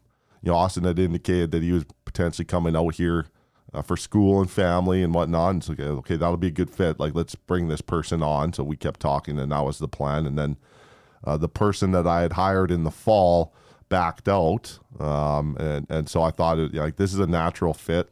You know, frankly, you know, to, to be honest with you, I wanted Austin to be the main guy after we had met anyway. And then the other guy walked away. I was like, "Hey, the perfect timing." So, I, so I didn't have to pull the trigger on him because I just felt like Austin was going to do a better job um, and, and and then it worked out. You know, we were able to get Austin out here, and um, yeah, Austin's been my right hand man all year. He's done a great job for us. Uh, you know, we have discussions, uh, strategy. You know, what what do you think about this? And and I, I feel like it's been really smooth, which is you know not always the case on a pitching staff or uh, on a coaching staff when. You know, uh, uh, I'm stubborn at times for sure, and and Austin's strong-willed as well. But I think we really work well together. Um, and Austin's brought a lot to the table for the guys. He's not that much older than most of the players, uh, but he's brought some experience. Like I said, there's a maturity there, and I think the guys really respect him. All right, let's chat about how you got here then. Uh, grew up just outside of uh, Toronto, obviously. Uh, uh, we, we talked before we got on the air. Leafs fan, I imagine Blue Jays fan uh, as well. Uh, tell us about uh, growing up. Uh, we, we talked to a lot of the players that come on this show and a lot of them Americans about their Little League experience and, um, you know, aiming for the, the Little League World Series and that. What was baseball just outside of uh, Toronto like growing up? Uh, I guess it was it was pretty similar. Um, than here, I imagine doing like the camps and seeing how like the, the kids are growing up here, um, playing with this like playing the sport and all that. Um, for me, it was pretty cool. Um, right away, my dad uh, threw me. Um, I'm a January 1st baby, so my dad threw me in a, with the year older kids. Oh, good. Uh, so he got he got that approved, um, and that definitely actually like pushed me because I always felt like I had something to prove or something just to push a little bit more with, um, to to keep my work ethic up and stuff like that. I would say the atmosphere was definitely uh, it was hot summers, like sun's beating down, like Humid, a lot a right? lot of humidity, a lot of humidity. definitely a lot of Sunday uh, Sunday championships where you're just drenched and waiting for that chocolate milk and chocolate chip muffin in the car ride home No from Tim's. Uh, but yeah, it was uh, for me. It was it was definitely cool. Um, the team I was on, uh, I think, I think I don't know if we have an Ontario record, um, but we're definitely pretty close. Uh, the string of years that I was there, we went to six. Uh, I think it was six or five in a row provincial championships Wow. and we won four in a row. We lost the first one, then won four in a row. And I got the plaque at home somewhere. I think the team was like 255 and like 30 something losses in Wow, those four years. impressive. Yeah, so I got a I got a ring at home that doesn't fit anymore. Can't even get on my pinky. They Uh, literally but made rings. Yeah. How old were you? I was. I think I would have been probably 11 or 12 when Wow. I got that ring. That's impressive Yeah. bling for 11 year olds. Yeah, I know, right? I know. Yeah, wore that around school a little bit. you know, yeah, Wear it showing, on, you, should, off. you should wear that on a chain Yeah, around the yeah. dressing room with Yeah. the uh, the prospects Yeah. and just be uh, like uh, show off your glitter. Yeah, yeah. The ladies, the ladies loved it too, especially seventh grade. There, it was, it was pretty cool. No, no I'm kidding, but, but yeah, uh, yeah, it was, it was cool. Um, you know, baseball in Ontario, it's one of those things too, where it's it's such a high population, and there's so many kids trying to trying to get to the top too, and um, you know, for me, uh, after that, I after that, I went back down to my own age uh, and continued to play, um, and that was really where it kind of was like either going to be keep playing or go to high school and be a regular kid. Um, you know, I I was one of those kids that sat on the bench a lot, um, but I knew what I wanted to do and knew what my my dream and my goal was, and you know that was to play professional baseball. And you know, unfortunately, I didn't get there. Mhm. But you know, landing at Iowa was definitely a dream come true in itself, and and just being able to graduate there and play four years of baseball. Um, with such a great program and great coaches and just great people and atmosphere is like people ask me like you know what would you would you go back i'm like i'd i'd skip a million dollar check and go back there i'd cash a check for a million dollars to do those four years again so that's kind of kind of where that's at for me Uh, that's impressive. So, when when you get an email from him, Jordan, and you see what school he goes to, and do you do do you reach out to anybody, or you know, is, it's a pretty well respected uh, college that he attended, so you know probably the guys coming out of there or what they're going to be like. Yeah, exactly. There's uh, a prestige element for for that program. Um, you know, they're they're not the number one in the nation, but but they're they they are first class. Uh, they, they have chances to win big games and go to the biggest games um, every year at Iowa. Um, and and you know, there's a pedigree there. So you know, innately, there's something that you need to be able to do well to be there for four years, and, and to be a Canadian that's there for four years is is special. Uh, so you know, just looking up Austin's numbers, you know, he played and, and was able to accomplish some things and was part of what their culture is. You, you can just, I know that being a, a, a, a baseball person with someone that spent four years at a program. A lot, a lot of times, four year programs bring in transfers. So the fact that you're there for four years, played all four years, contributed, like did, did a bunch of things, that means something. So you're you're going to be a leader that's looked upon heavily in your last two years, your junior, senior year. Um, and that's just from my experience, you know, having done it myself and, and being around the college game for the last 20 years, you know, witnessing what that means. Uh, so I didn't do a lot of homework outside of that. Um, the homework was done in, in really di- discussing ideas with Austin. Um, you know, chit chat and strategy, talking baseball, talking shop. uh, which were really it was enjoyable. It was a really enjoyable process. So uh, it made it easy. It made it easy to to you know offer Austin the job. Um, really glad that he accepted and, and spent the summer with us. It's in in layman's terms a grind, um, but it's you know I don't think it's that much of a grind for us because we love it. Um, but it is a long season in a short time frame, um, and and you have to you have to find ways to get along, and that, that hasn't been an issue um, on our coaching staff. It's not hard to get along. Like we're friends outside of being professional. We also are have a friendship too, so that makes it great. Um, and it's been it's been a fun ride. So let's talk about you. Uh, you you grew up playing baseball, and you go to Iowa. You're now the pitching coach. Uh, when did you decide that uh, pitching was your thing? Um, I think it was. I, I think it was like last year. Uh, I was looking for coaching jobs, looking to get that first year under my belt. Um, but a lot of coaching job descriptions have required one year coaching experience, but I don't really get that concerning how how are players supposed to get coaching experience if you need one year of coaching experience? Right. So I was a little thrown off by all, Perpetual loop. yeah, exactly. So I was a little thrown off by that. So the the team that I played for, um, my freshman going to sophomore year summer, would have that would have been 15. Uh, the North Fork Ospreys in Long Island, New York. Um, I knew the coach. I had a good relationship with the coach there, and I, you know, I sent out an email to the general manager there that I knew as well. Um, and he called me and he's like, you know, we have the pitching coach opportunity out. I know you're a catcher. Uh, do you want the pitching coach job? And realistically, the pitching coach job in summer ball is more like just the assistant, but more role on that. Like the head coach, like Jordan will take more of the players and I'll take more of the staff just so we don't have to have a bundle of players and going in and out. Um, but for me, I, I've done a lot of catching, coaching. I've done a lot of hitting. I've done a lot of pretty much everything infield, corner, you know, corner bags, all that kind of stuff. I figured it'd be a good opportunity to learn the pitching side of it and learn how to manage a staff. And um, it was definitely interesting for me and where like pitchers are at. And being a catcher at Iowa, you know, I was I was the guy that would you know be staying late to catch pens and help guys out that maybe were struggling, maybe trying to find mechanical things and learning just based on visuals and trying to help them with cues. You know, just saying the classic coaching lines. You know, hey, stay out front on that. Hey, back hip. Hey, you know, down the mound, all that kind of stuff. But you can actually see that with so many reps of guys and like you know where they're missing up and all that. So I was pretty interested in it. Um, and it and it was pretty it was pretty funny because I was only twenty, obviously twenty two at the time. Still, you know, I'm only not like I'm thirty now, but um, I had guys that were older than me on my staff uh, that were 95s. I'm a 96, so that was funny too.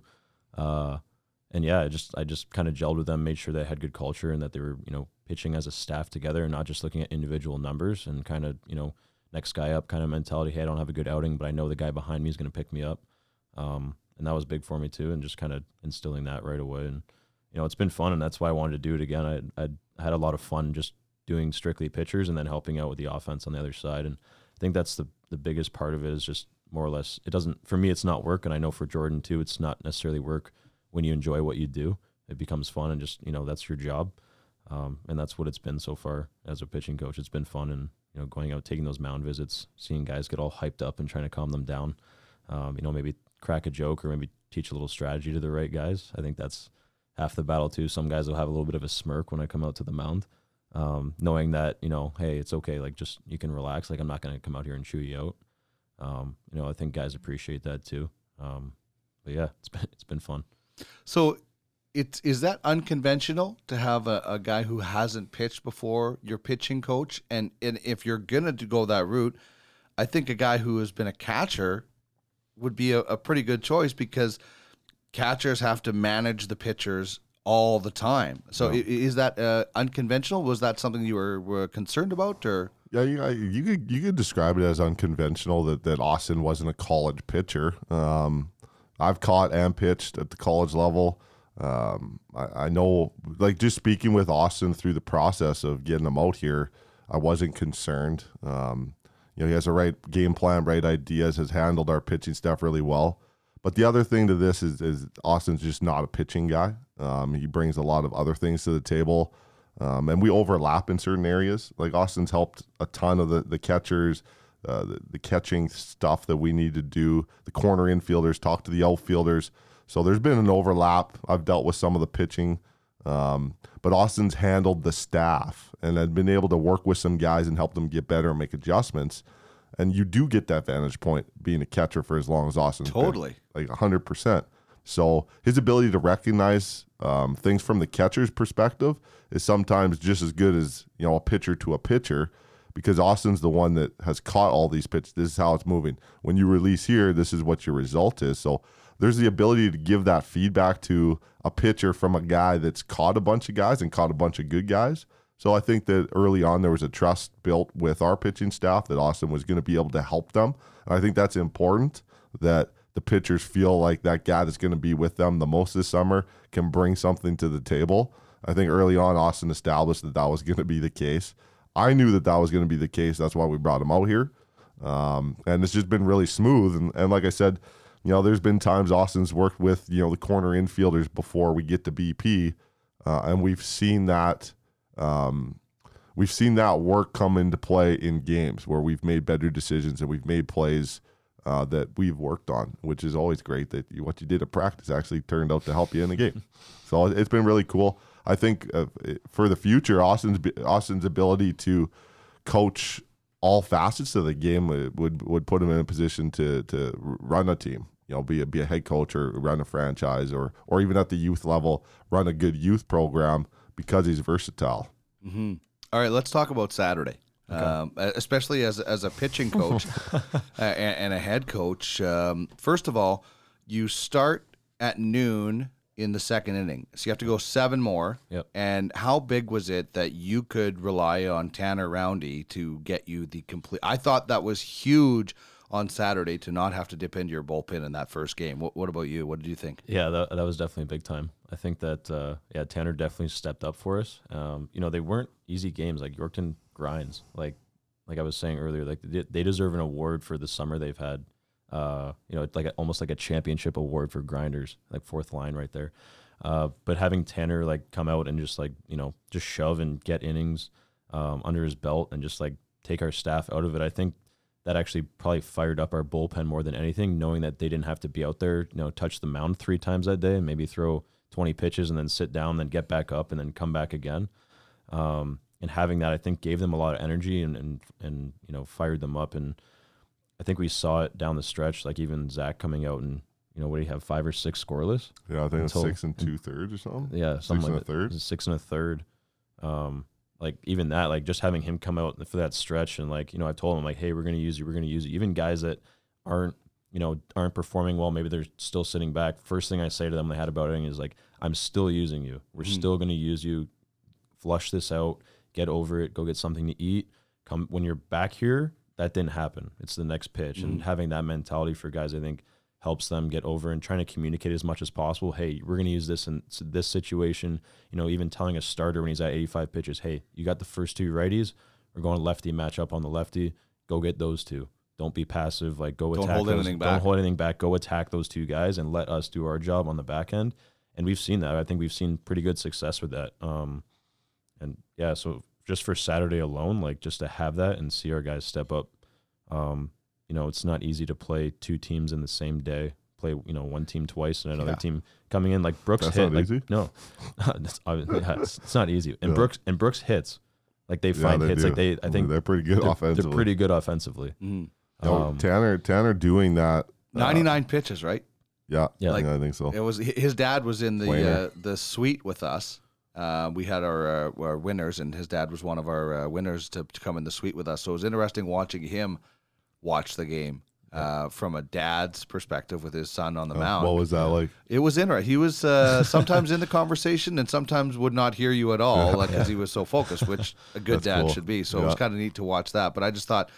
Uh, when you get that performance out of uh, out of that in that first game out of the way, that is so huge. And I think that set us up for what happened. Well, because and it- yeah, the like guys didn't have to come out, and we had Zach available for us for that extended amount of time. Is that two o'clock game, the the second game was the interesting one, and as Mm. I said to you earlier, that was the key I think to the whole run. Yeah. Um, but you know, you really had to manage your pitchers in that game. Like, tell me about that game particularly, the second of the triple header, um, and and how you had to manage your staff and.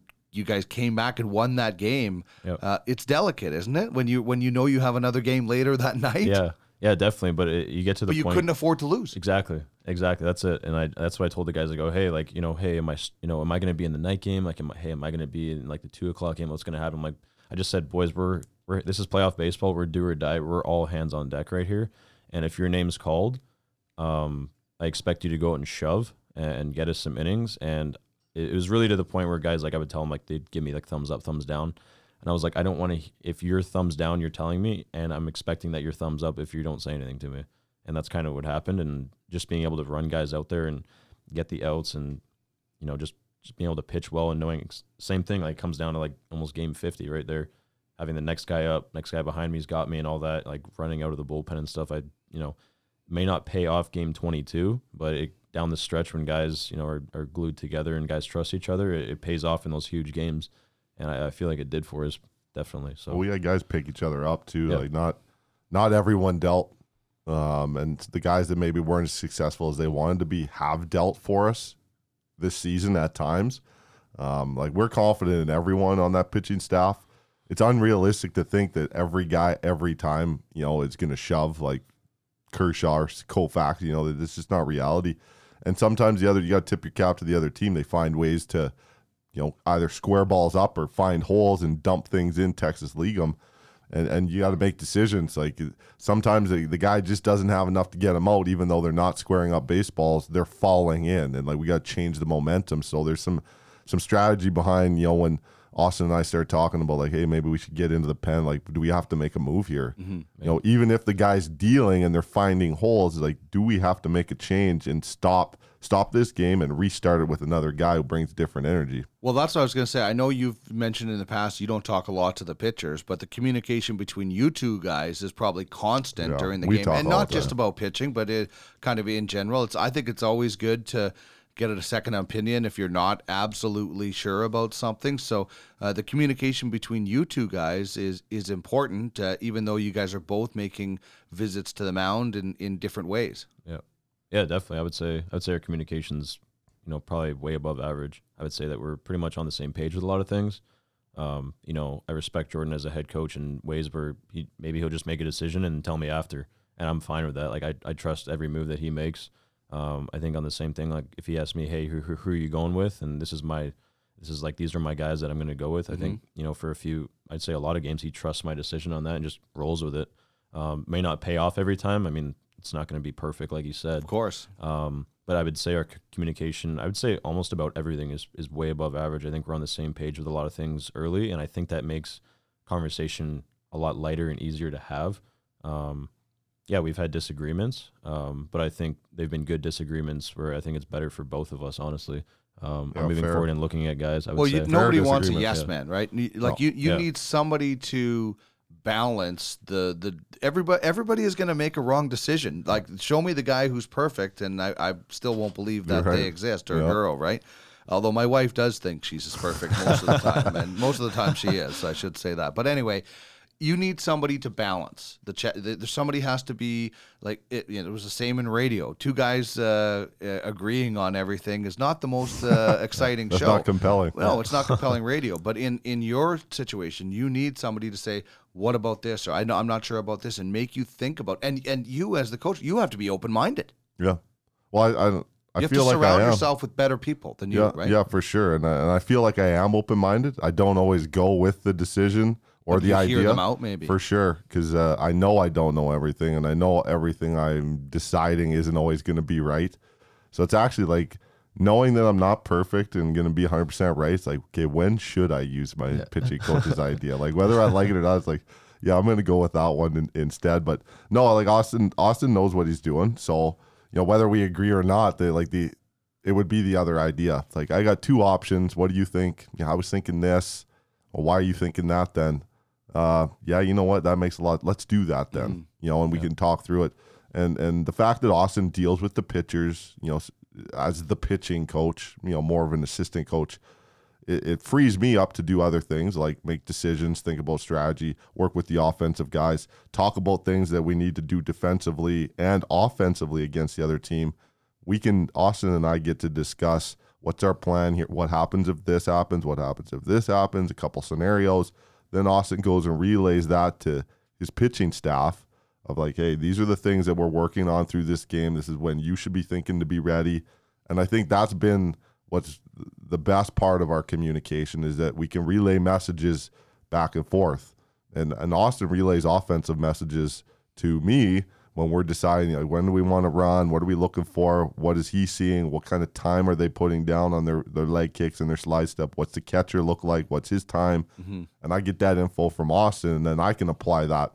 Um, so it's it's worked really well, and and I, and I think that that's um, helped our pitching staff ultimately is that there there has been that s- steady and consistent line of communication between the coaching staff and the pitching staff. Who makes the call on taking a guy out? Uh, is it does it depend? Do you make the call? Do you, do you say to him, "I'm going out there"? Like, is it is it situational? Or? I think the pitcher makes that call. Yeah, like, yeah, we gotta get yeah, this guy. Yeah, no, well, yeah. yeah, ultimately, Yeah, but get this guy out of here. yeah, you guys. There, there, I'm sure there's times where you're both looking at each other, saying, "Okay, we're Well, going if to that do this," look- but yeah, If that look happens, uh, then I guess we both Yeah. have agreed. yeah, yeah. yeah.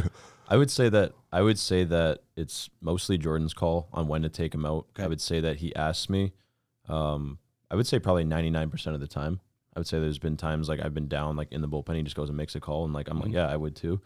Um, but the, again, the communication's there. But I think uh, something I told my guys like early, I said, look, like there's going to be times where you're not going to agree with us, but I'm going to give you every opportunity to succeed. I'm here to make sure that you guys have success, even when you're doing bad. So, like for instance, if a guy goes and gets shelled, um, you know, and he, you know, I want to send him back out, and he goes too clean, and he's only thrown like 30 pitches.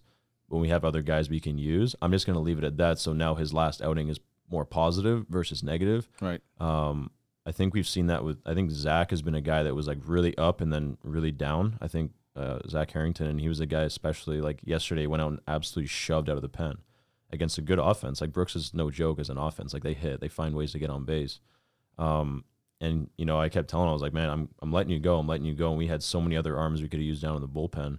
Um, you know, to make sure that we win the game. And I just like, I was there knowing based on what he did at the early part of the season, had to struggle in the middle a little bit, and then coming back out, I was like, you know, he would ask me, "Hey, who are we going to here?" I'm like, "I'm sending him back out." Like Well, you you had like, a chat with him about Yeah. making making some adjustments with Yeah. some of his pitch selection and when he Yeah. wanted to throw things, Yeah, and that was the difference yesterday. yeah. It was his. because- Yeah, it was his curve. It was his curveball. He's trying to work on getting the curveball, and I think it was really messing up his arm slot and timing.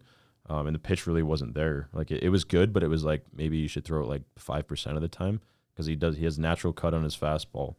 He He's might have good four other pitches that Mm. Yeah. are more effective and easier for him with experience. So juggling part of his development with now we like we can't spend time developing yet. We got to try and go with your best stuff. And yeah, like it's playoff time. yeah. Yeah, yeah. exactly. and then playoff like there. Sorry, earlier in the season when we were in Regina, we saw Zach and Wiley Yeah. go multiple innings in that 18 inning affair. Yeah, Like it was five or six innings. Yeah. just like suit, suit, suit, suit. You know, so we've Yeah. seen that before from them. yeah. All right, let's wrap up with this. Uh, you mentioned earlier about mound visits, and you know we've seen the movies where um, they're talking about uh, sacrificing chickens and get- what, what, what are you going to get for the, the wedding gift? I think that was in Bull Durham where they were talking about the the wedding Candles like, make a great candle makes. yeah.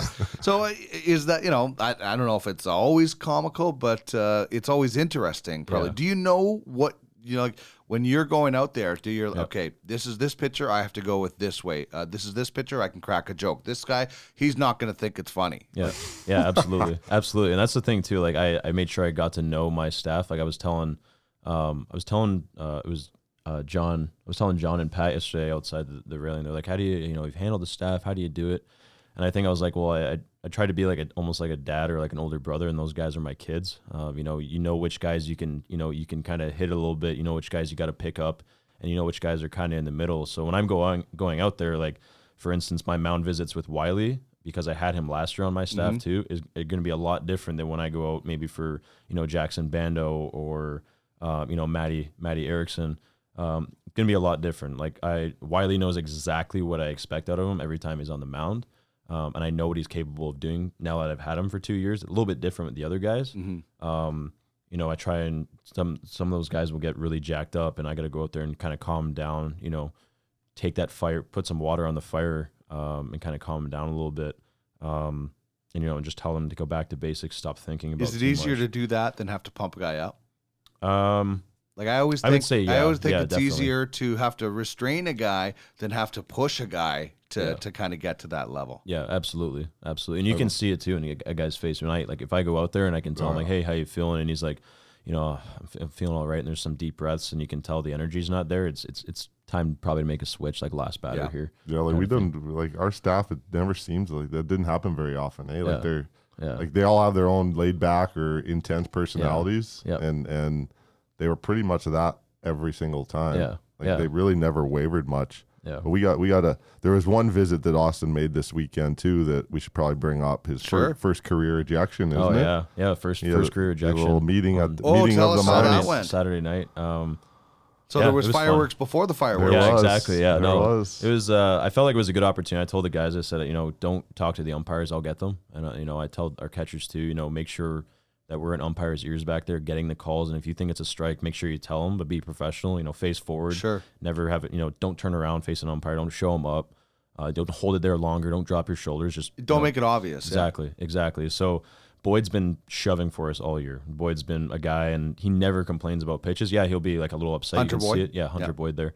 Um, and you know he was getting to the point where he was get, just getting squeezed. Uh, you know I didn't think he was doing a good job back there. And I know when Boyd's complaining that they're probably there. Because he doesn't say a lot, right? Um, Yeah, yeah, exactly. So uh, it was just a time, and I was I was getting frustrated because you know when I see from the side that the height's good and the catcher's not moving his glove much, and I know how Jake sets up on the plate. He doesn't set up nearly even close off the plate. Uh, I knew that they were probably there, um, so I just thought it was a good time. And you know Boyd was getting frustrated, and I just you know was two pitches back to back that were there that didn't get called strikes, and he walked the guy. Um, so I was frustrated. I threw the clipboard and you know got some fireworks going, lights lit some matches, and uh, the third base umpire tossed me. Uh, so I figured, you know, 2,800 in the stands. I'm, I'm ready. I'm fired up, and uh, you know, I got Boyd's back, and everybody on my staff. I'm gonna go have a word with the home plate umpire, and you know, that's something I just, you know, was kind of arguing. I said this guy never complains. It's been there. I can see the height, and I just went at it, and I, I kept repeating myself. I, I, and I was, I, I, I, I got going a little bit only because I wanted to make sure that I got my money's worth. Yeah. Uh, I feel like I did, and um, Did Yeah. you did you describe your players as savages, as uh, Aaron Boone did? no, if it was for a hitter, I probably would have. But my my pitchers, my pitchers are savages. Uh, but you know, I just I wasn't thinking about that at the time. Okay, so the heat of the moment at Yeah. that what, what of the inning was that in? that was the sixth. Okay, so that had kind of been, but you you probably were thinking about this for a few innings. Are you thinking about what you're going to say to the manager? Like, I've always always wonder that. It The seems like guys. Yeah, This is, is it, murder is it one here? scripted? This is is it yeah? Like, is it? It's it's you see guys This you see guys go manslaughter. crazy all the time. Did you have an idea of what you were going to do? Like say going to like to the umpire. Yeah. I, I just went with it. You I just I- went- you it's- just it's ad-libbed heat of- it. It's heat of the moment because I feel like if I went out there with a piece of paper and forgot my line after that halfway through, I probably would have been like, "Oh man, uh, yeah." Well, hold on, it give built up sec. built Give up over time because it, it, it- and like Austin's been around long enough to know like it, it wasn't one pitch. Yeah, of course, It, yeah, it was it was It never is. it you know the, probably close almost to got the ten. double, almost got the you got the double digits. It's probably close to ten where we're not in agreement. And you know, once you get past five, it's like, what the heck? Mm-hmm. You know, what's going on? Then we like you ask the catcher in between, like, what's going on back there? You know, like now we have to do our detective work. Yeah, You know, yeah. to suss out undercover. the, the black the, sunglasses the level on. of criminal activity. Yeah, that's it's never on. one pitch that causes it all. It's one pitch that maybe tips you over, and Yeah. then okay, this is where I'm going to go do it. So, Well, so yeah. you enjoyed yourself in that moment? Oh, I had a great time. The crowd Yeah. went wild. Yeah, that's like that's like almost the equivalent of like an open ice hit in like the third period there to get the get the team I back. thought it in was awesome, literally. Like, and and you're now you your pitchers are like he's got our back, and they're re- revved up, and uh, you know sometimes not that you did it on purpose to whatever, but it just it happens and it helps. Yeah. helps kind of the, the I did it, right? did it, did it, did it well. You know, like no, nobody's coming into a game like, hey, I'm gonna get tossed. Like we're course, we're yeah. more professional than that. But when it does come up, uh, for that being his first time, was, was I thought it was really. What good. would you give it out of a ten? Yeah, like tens are tough to get. I was Yeah. up there, like nine. Like You'd give it a was- nine out of 10? I thought the energy behind his temper, which wasn't a temper, but His rant, his yeah, the energy behind the rant was was, you know, that's a ten. I thought the facial expressions were were Yeah. legit. did you kick any dirt? I No, thought the no, the no. hand gestures were where it was at. There was there was stern pointing, and you know this might be a nine and a half out of ten. What did the It's- it's umpire say to you? As is he just listen and then say get out? He was listening and he said, "You can see it," and I was like, "I can see height, and I know my catcher. I know my catcher's not moving." And he was kind of like, "Oh, you can see, you can see it. Yeah, get out of here, get out of here." And I was just like making sure he got the point. And Good stuff. I did. I'll just say that I did most of the talking. I'll, I'll put that there. Yeah, credit to the uh, credit to the umpire. He yeah. he let Austin do what he needed to do there. Yeah, and and sometimes like we work with the umpires. Yeah. And they're much as- human, too. Yeah, Yep. yeah, for sure. And and I, I, I appreciate the fact that he. I thought the umpire handled it properly, and I think Austin handled it properly. I think it was done professionally. And when it was over, you know, another guy came out. The umpire came in. You know, yeah, let's go. And I was heading over there as well to protect Austin from from anything further happening. And then right at that point, he you know he vacated the field. Like the timing was great. All right. Well, the timing is now. We're going to toss you now. You're, you're sorry. tossed from this interview. Yeah, yeah. so uh, get the heave Two in ho one and, week. Yeah. you know, do the uh, all do the mean? theatrics as you walk out of our uh, home studio. Where am I going anywhere? I'm a savage. I'm, staying here. Uh, Austin, thanks so much for joining us on the program. Uh, wonderful job uh, this weekend uh, managing the pitching staff to get through so many innings of baseball and enjoy the playoffs. yeah, thank you very much. Appreciate you having me on. Play ball! Take me out to the ball game. Take me out with the crowd. Buy me some peanuts and cracker. Want Jack. two tickets to an upcoming prospects game? Get your thinking ball caps on and answer this baseball trivia question. If they don't win, it's a shame. For it's one, two, three strikes, you're out at the old ball game.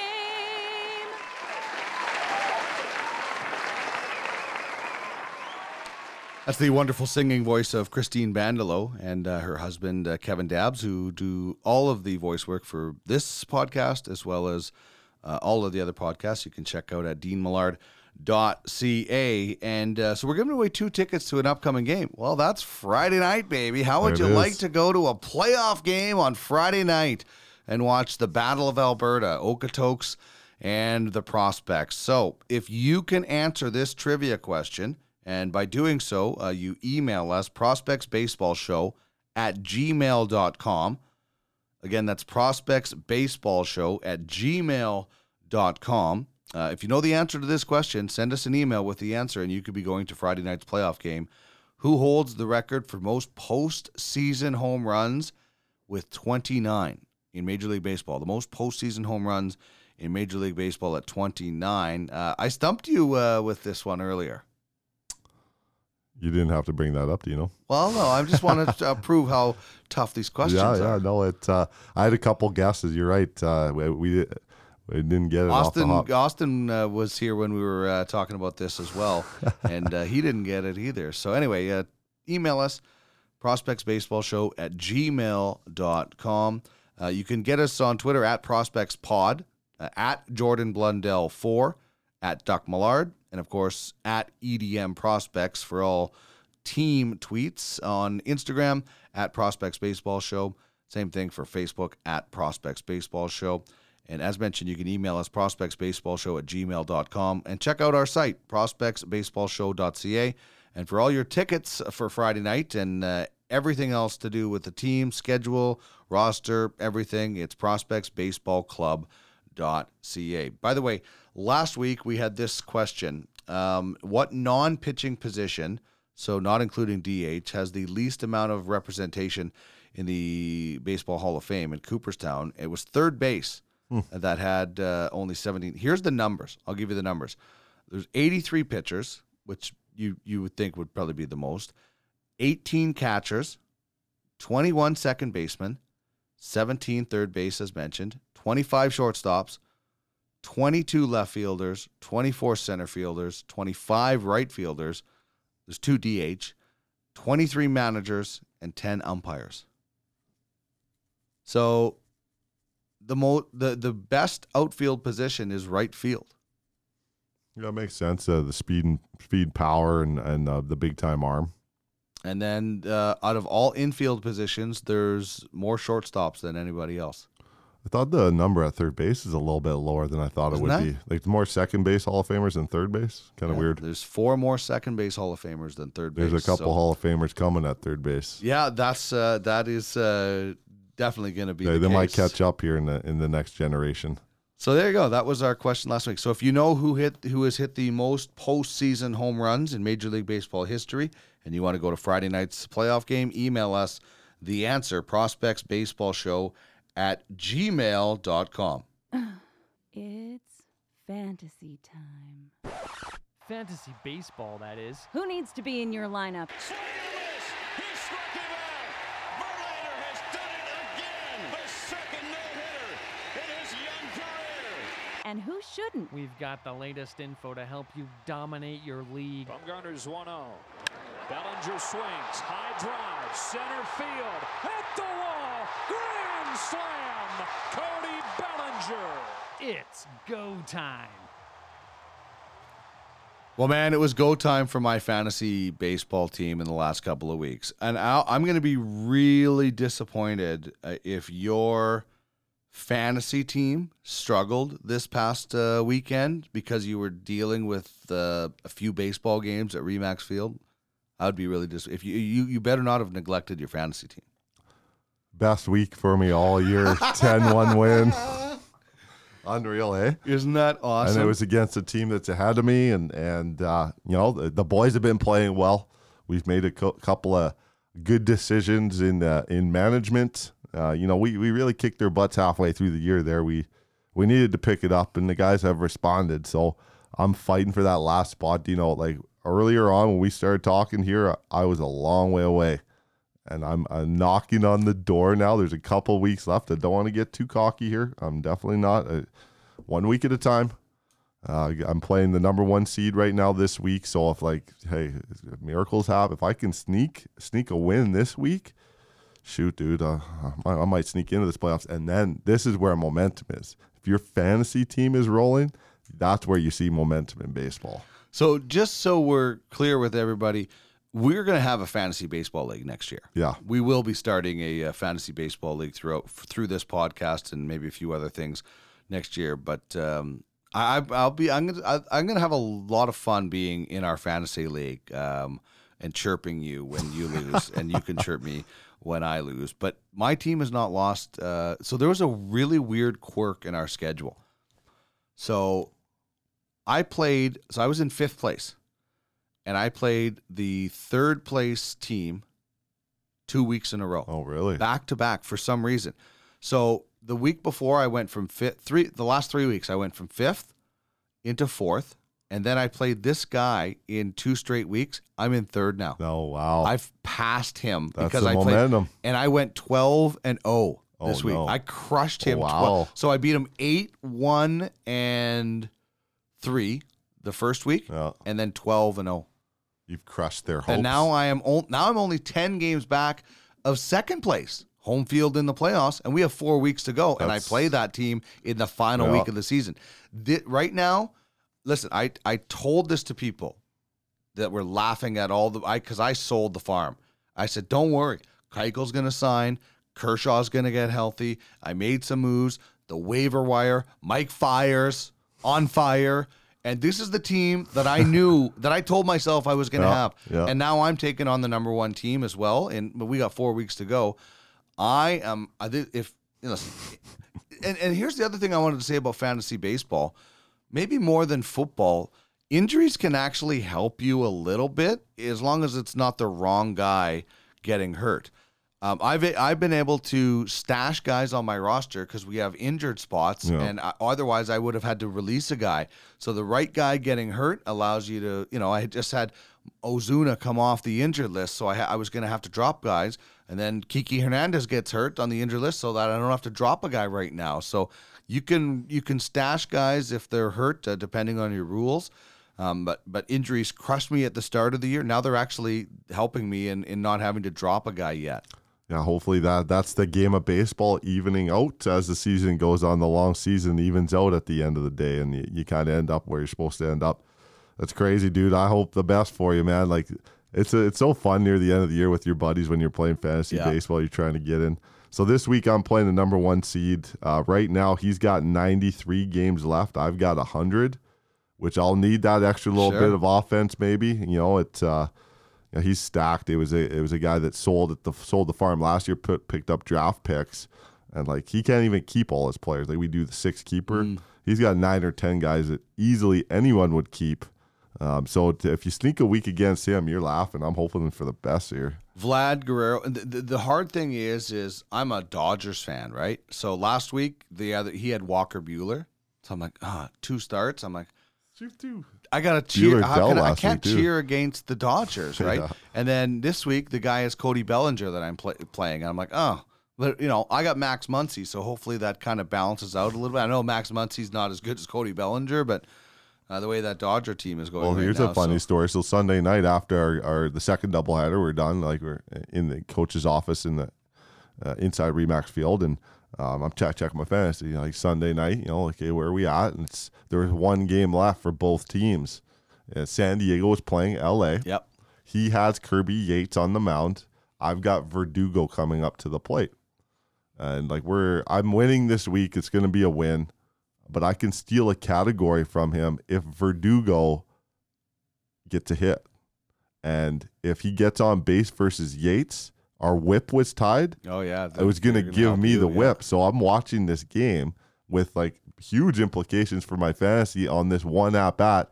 And it was guys from both teams facing each other on TV. The only thing that could have made it better is if the guy you were playing was sitting beside you. Yeah, exactly. Like get him out. Like no, get on base. So Verdugo smashed the ball at Hosmer. There was a man on second, none out, and Hosmer playing deep, picked it up and threw across the field. They got the lead out at third base. Yeah. So Verdugo gets on base. Yates stays in the game. Bellinger actually, like whoever, uh, it was Turner. No, somebody won the game off Yates, so his whip had gone up, but that was huge for me. I'm like, okay, I got that category. I would have stole a second one if Verdugo had snuck that ball through versus getting caught. So pretty cool. One stipulation for our fantasy baseball league next year will be is you have to attend the draft live. Like there's nothing better than than live Yeah, drafts. So yeah.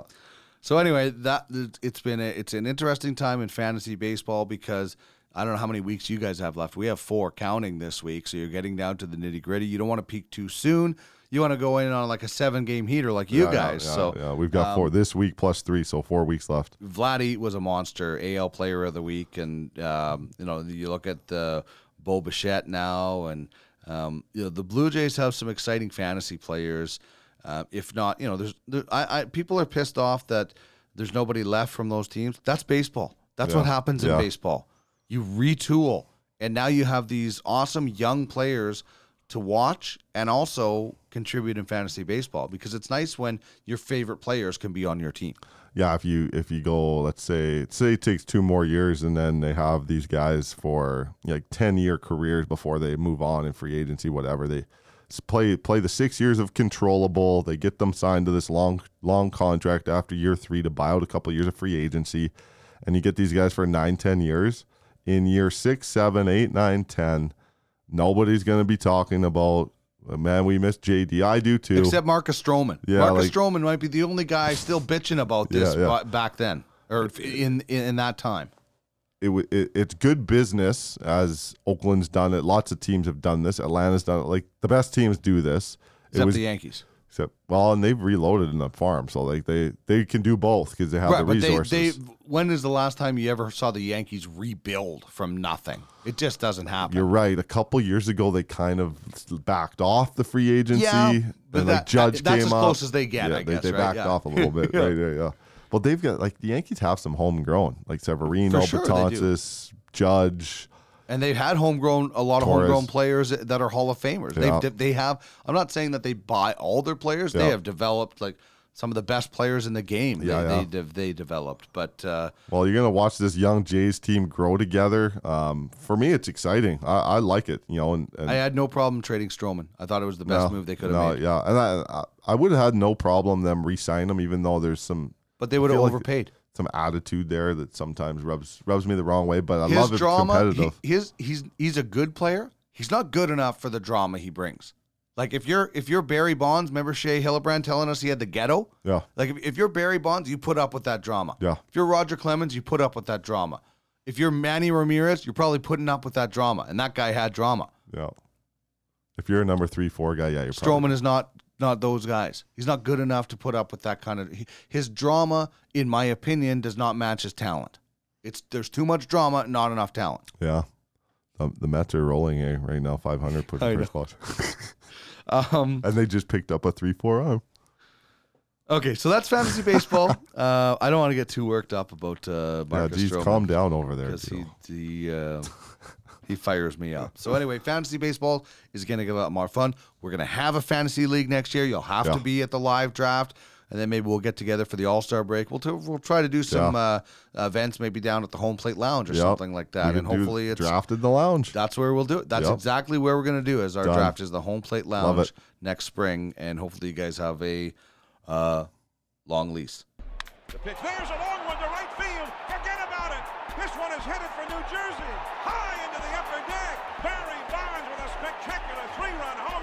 Who is the best left fielder of all time? How about your favorite shortstop ever? What a double play by Ozzie Smith. Oh, mercy. It's time to build your all time team. All right, we are down to the final position in our all-time team. Uh, we've started with uh, right fielders. We went all the way through DH and relievers, and we're at starting pitchers, which we said at the beginning was going to be the hardest one to do. I think. I think this is.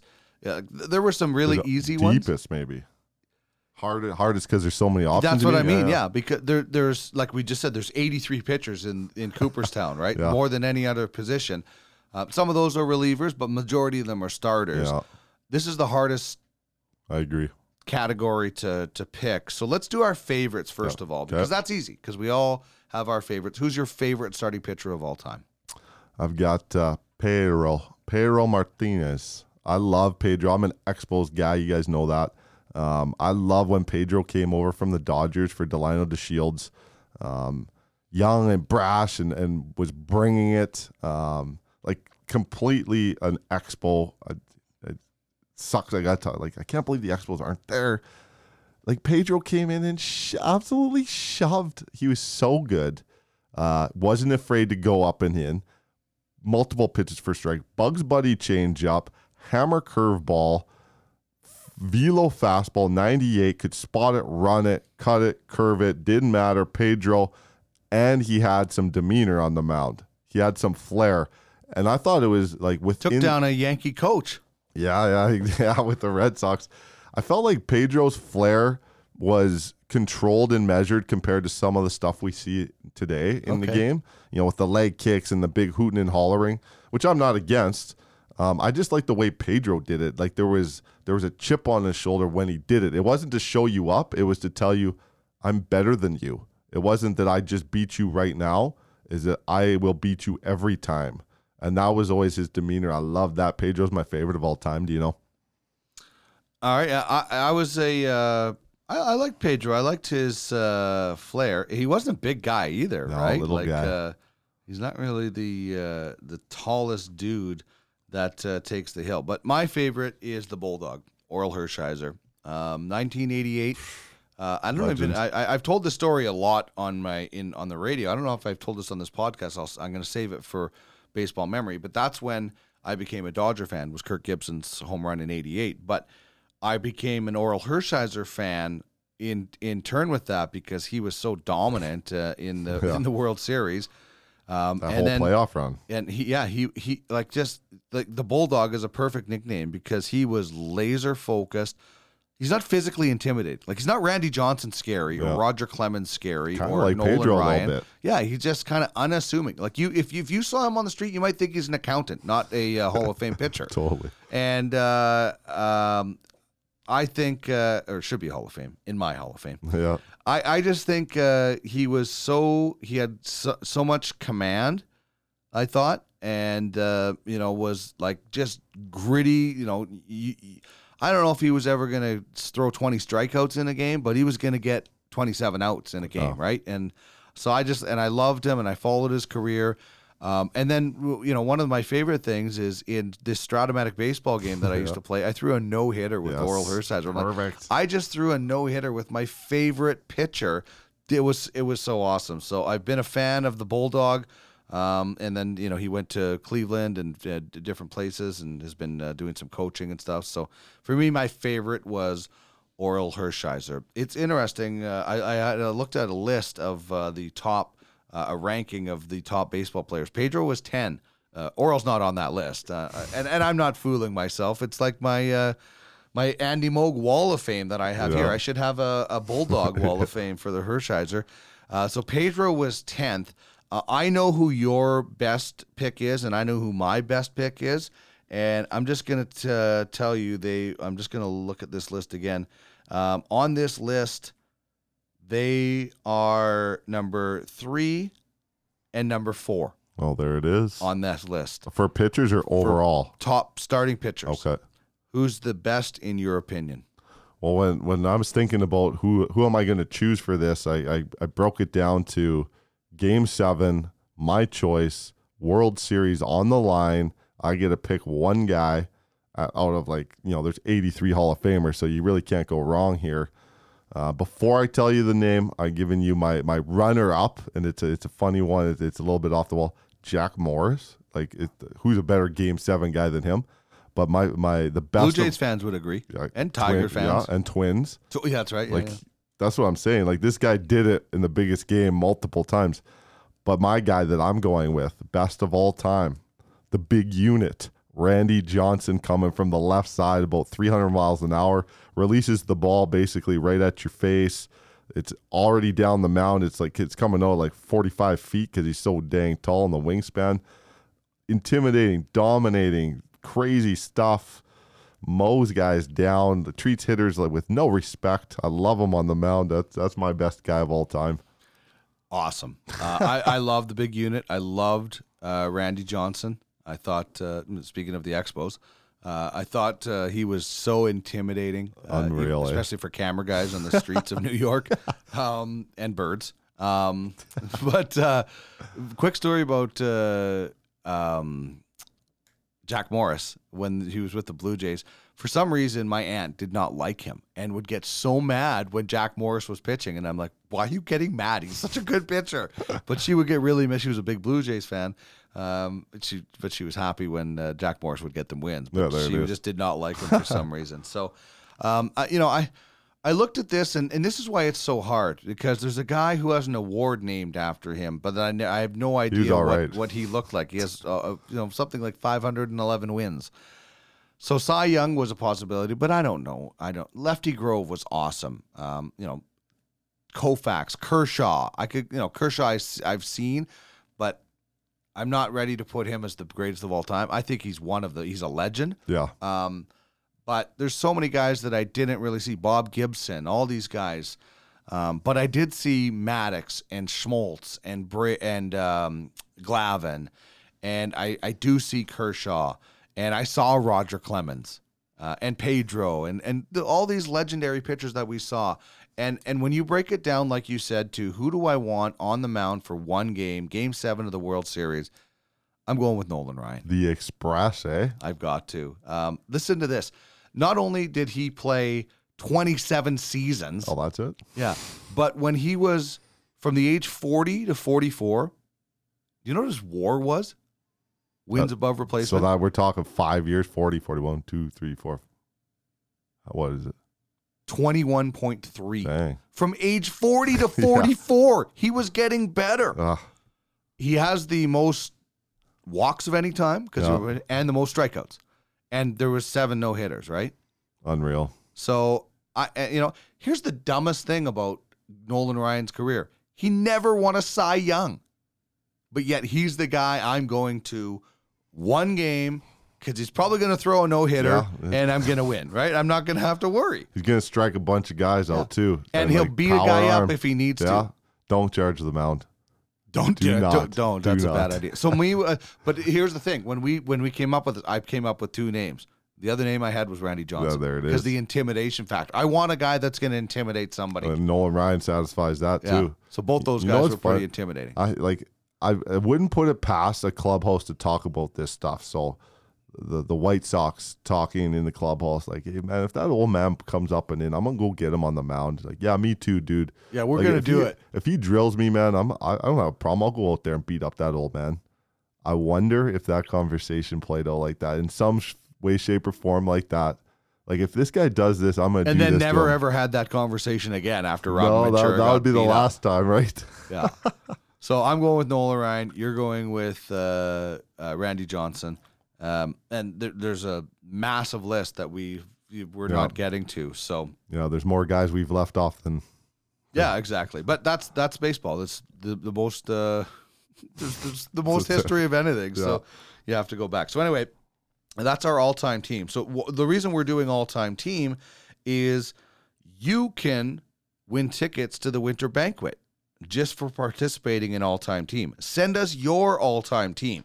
It can be a list of the best players at each position, or it could be a list of your favorite players at each position. As long as every position has a name on it, you're in the mix. And you can do uh, relief pitchers and DH as well as starting pitcher and all the position players. Two different winners will be chosen one for the best team, one for the favorite team. And winners will receive winter banquet tickets, which uh, you guys have had uh, some pretty big names at your past winter banquet uh, events, haven't you? Roberto Alomar, Buck Martinez. I I'm, I'm excited to see who we come up with this year. We like we've got some names. We really haven't dug into exactly what we're gonna do, but yeah, I mean, shoot, dude. At some point, we're not gonna be able to keep topping this. Like I know. both those guys are legit. So, So you can you can go for free, uh, and it's a great event. It's Yeah, it at really the old is. hangar. Uh, really is a fun the, night. the guys in our group on Saturday we're actually talking about uh, Oh, how how they were looking forward to try to get in on that. So send us that to uh, prospects baseball show at gmail.com. Prospects baseball show at gmail.com. Send us your list, and you could be going to the winter banquet. Let's quickly wrap up with then versus now. And we're we did starting pitchers, um, so we might as well do that. We we've talked about you know the how the DH had has evolved into kind of an everyday player position um, over time. Starting pitching has changed so much in I, I I don't know what the time frame is. It's been five years. Um, when did when do you think you started noticing that a pitchers are not going as long as the at the as the starting position starting pitcher position, and then the opener. When do, when do you remember this coming into the game? the opener is uh, very recently. Yeah, the Uh, opener. But when did you start noticing the decline in innings pitched for the starters? Has it been ten years, five years, longer? Yeah, it's yeah, it's probably pushing ten. Like Doc, when Doc was around, um, there was still an emphasis on being that number one guy that Yeah. went two twenty. Imagine trying to go out and take Nolan Ryan out in the fourth inning now. exactly. Yeah, Or no- Randy no, Johnson? yeah, no chance. Good luck. They'll, fun with that. the- they'll beat you up Get like Robin. They'll give you the Ventura treatment, yeah, exactly. the Jesse the Body and the Robin Ventura treatment. Well, there's still like there, there's been such a specialization in uh, the maximization of your ability in all sports. So what that's translated to into baseball is third time through the lineup, the guy is just not that successful compared to the first two times. Now, every once in a while, you have the outlier. that's analytics coming in, right? every, you have the that no hitter outlier that it doesn't matter who's playing this guy's on tonight. So you have to take that into account. And then with the specialization of arms and the training and the ability to throw velocity and command the velocity, it's like, well, why wouldn't we go to the guy that throws 98 with a hammer for 12 pitches and then go to the other guy that throws from the side uh, at 94 and it runs a foot and a half and you know like 12 to 16 to 18 inches that's unhittable. Let's go to him and then and then your closer's dirty too and the game's over. Um, and, and you put people in roles and then you can go back to that starting pitcher because he's still healthy and um, like that yeah there's some sports science uh, and i think it's right um, I, I do miss like the the standard 200 inning barrier. I think I think there's still value for that. I think there Would always you be rather? value. Okay, would you rather just as a fan take your coach hat off? As a fan, when you watch baseball, would you rather watch a guy go six, seven innings and then give way to a couple of relievers as opposed to a guy go three innings or four innings and then switch and switch and switch? Yeah, I like what the, I, prefer I like going going deep into the games with the starting pitcher for sure. That's as a fan? yeah, as a fan and as a manager. Well, as a manager for sure. yeah, I cause, think. because then it just keep, you just keep bullets left. bullpen, yeah, yeah. exactly. There's still things left. You know, like teams that have success, and I don't think this is going to change. Like Tampa is a little bit of the outlier, but they still have a couple horses. Is the teams that get the most innings out of their starting pitching are usually the teams that are there at the end of the year. Like the, the year the White Sox won, they had five starting pitchers all go every fifth day. Mm-hmm. And the ability to do that and put your bullpen in a routine saves taxing their arms. We don't know the analytics of what it costs you to use an opener all season and to use the middle inning, two inning. We don't know what that cost is because we don't have enough data over the years to say this is the way you should do it because they perform at the end of the year. Their performance is still there and they, they elevate their performance. So we're not sure yet if it really works. Um, strategically, in one game, for sure, it can work. Um, do we know that that can work over 162? We don't know yet. And then take the 162 and go into the playoffs. Does it work in the playoffs? We don't know yet either. You and I talked last year about the Brewers and the Dodgers series That's right. that we never really revisited when they were using the openers. And I said, well, you might see in the in Game Seven they they're one arm short, and they ended up being one arm mm-hmm. short in Game Seven. The Dodgers beat them because Jeffress came in and he was done. He didn't have his stuff yet. And they were trying to outsmart the Dodgers. Yeah. And Dave Roberts was like, no, we're just going with this guy. We're, we're going with this lineup because we know they're going to switch Yeah. early. Yeah, like there was no trickery at that point. It's like, why are you doing this? Okay, well, we'll we'll sacrifice one inning for the next eight versus trying to flip flop in and out. Yeah, I mean, it was it was as it turned out, they were one guy short. Yeah. So they, yeah, that, that, the, the, um, you know, like, have you guys used an opener? Have you guys gone that route? We did yesterday. right. A little bit of a special Yeah, yeah, and exactly. Yeah, you're right. Yeah, right? so But so on regular, a regular rest- basis, you're hoping to get five, six from your starter, right? When you throw them out there. Yeah, um, and like I said, I think I think in a one-off, uh, there's as much value in that as a guy going nine. Like you know, you get a guy that comes in, shuts the door for one or two innings, and another guy that goes over 160 to a long season. I don't know yet, data-wise, if that's the right way to do it. Um, you may see us do that here this week in the playoffs as we strategize what we think will give us the best opportunity to win in a one-off. You know, maybe we'll go with this guy to this guy for a reason that help affect their timing as an, as an offense. Give them a different look. Have them have to make adjustments quickly versus settling in against a guy. Um, so yeah, there's there's a couple tricks up our sleeve. Let's see if we use them. Well, that's uh, all the power to you. You can do uh, anything you want as a coach as long as you don't use the shift, or you're, and then you're never allowed back on this uh, show again. Uh, Jordan, um, the playoffs are here, man. Congratulations on that Thanks, first step. Uh, I hope there's a few more rounds that we're going to be talking about. Thursday, you start in Okotoks. Friday, you're at Remax Field. Tickets can be purchased uh, through the website prospectsbaseballclub.ca. Uh, you can win tickets right here on this show for Friday night's game by answering our trivia question. Have fun. Thursday night, Thanks, you know. Okotoks. Friday night here, Saturday if necessary in Okotoks. And on Monday, I'm looking forward to us chatting about Yeah. round two of the playoffs. Yes, sir. Uh, thanks so much. Good luck, man. Thanks, Dino. Ban the shift.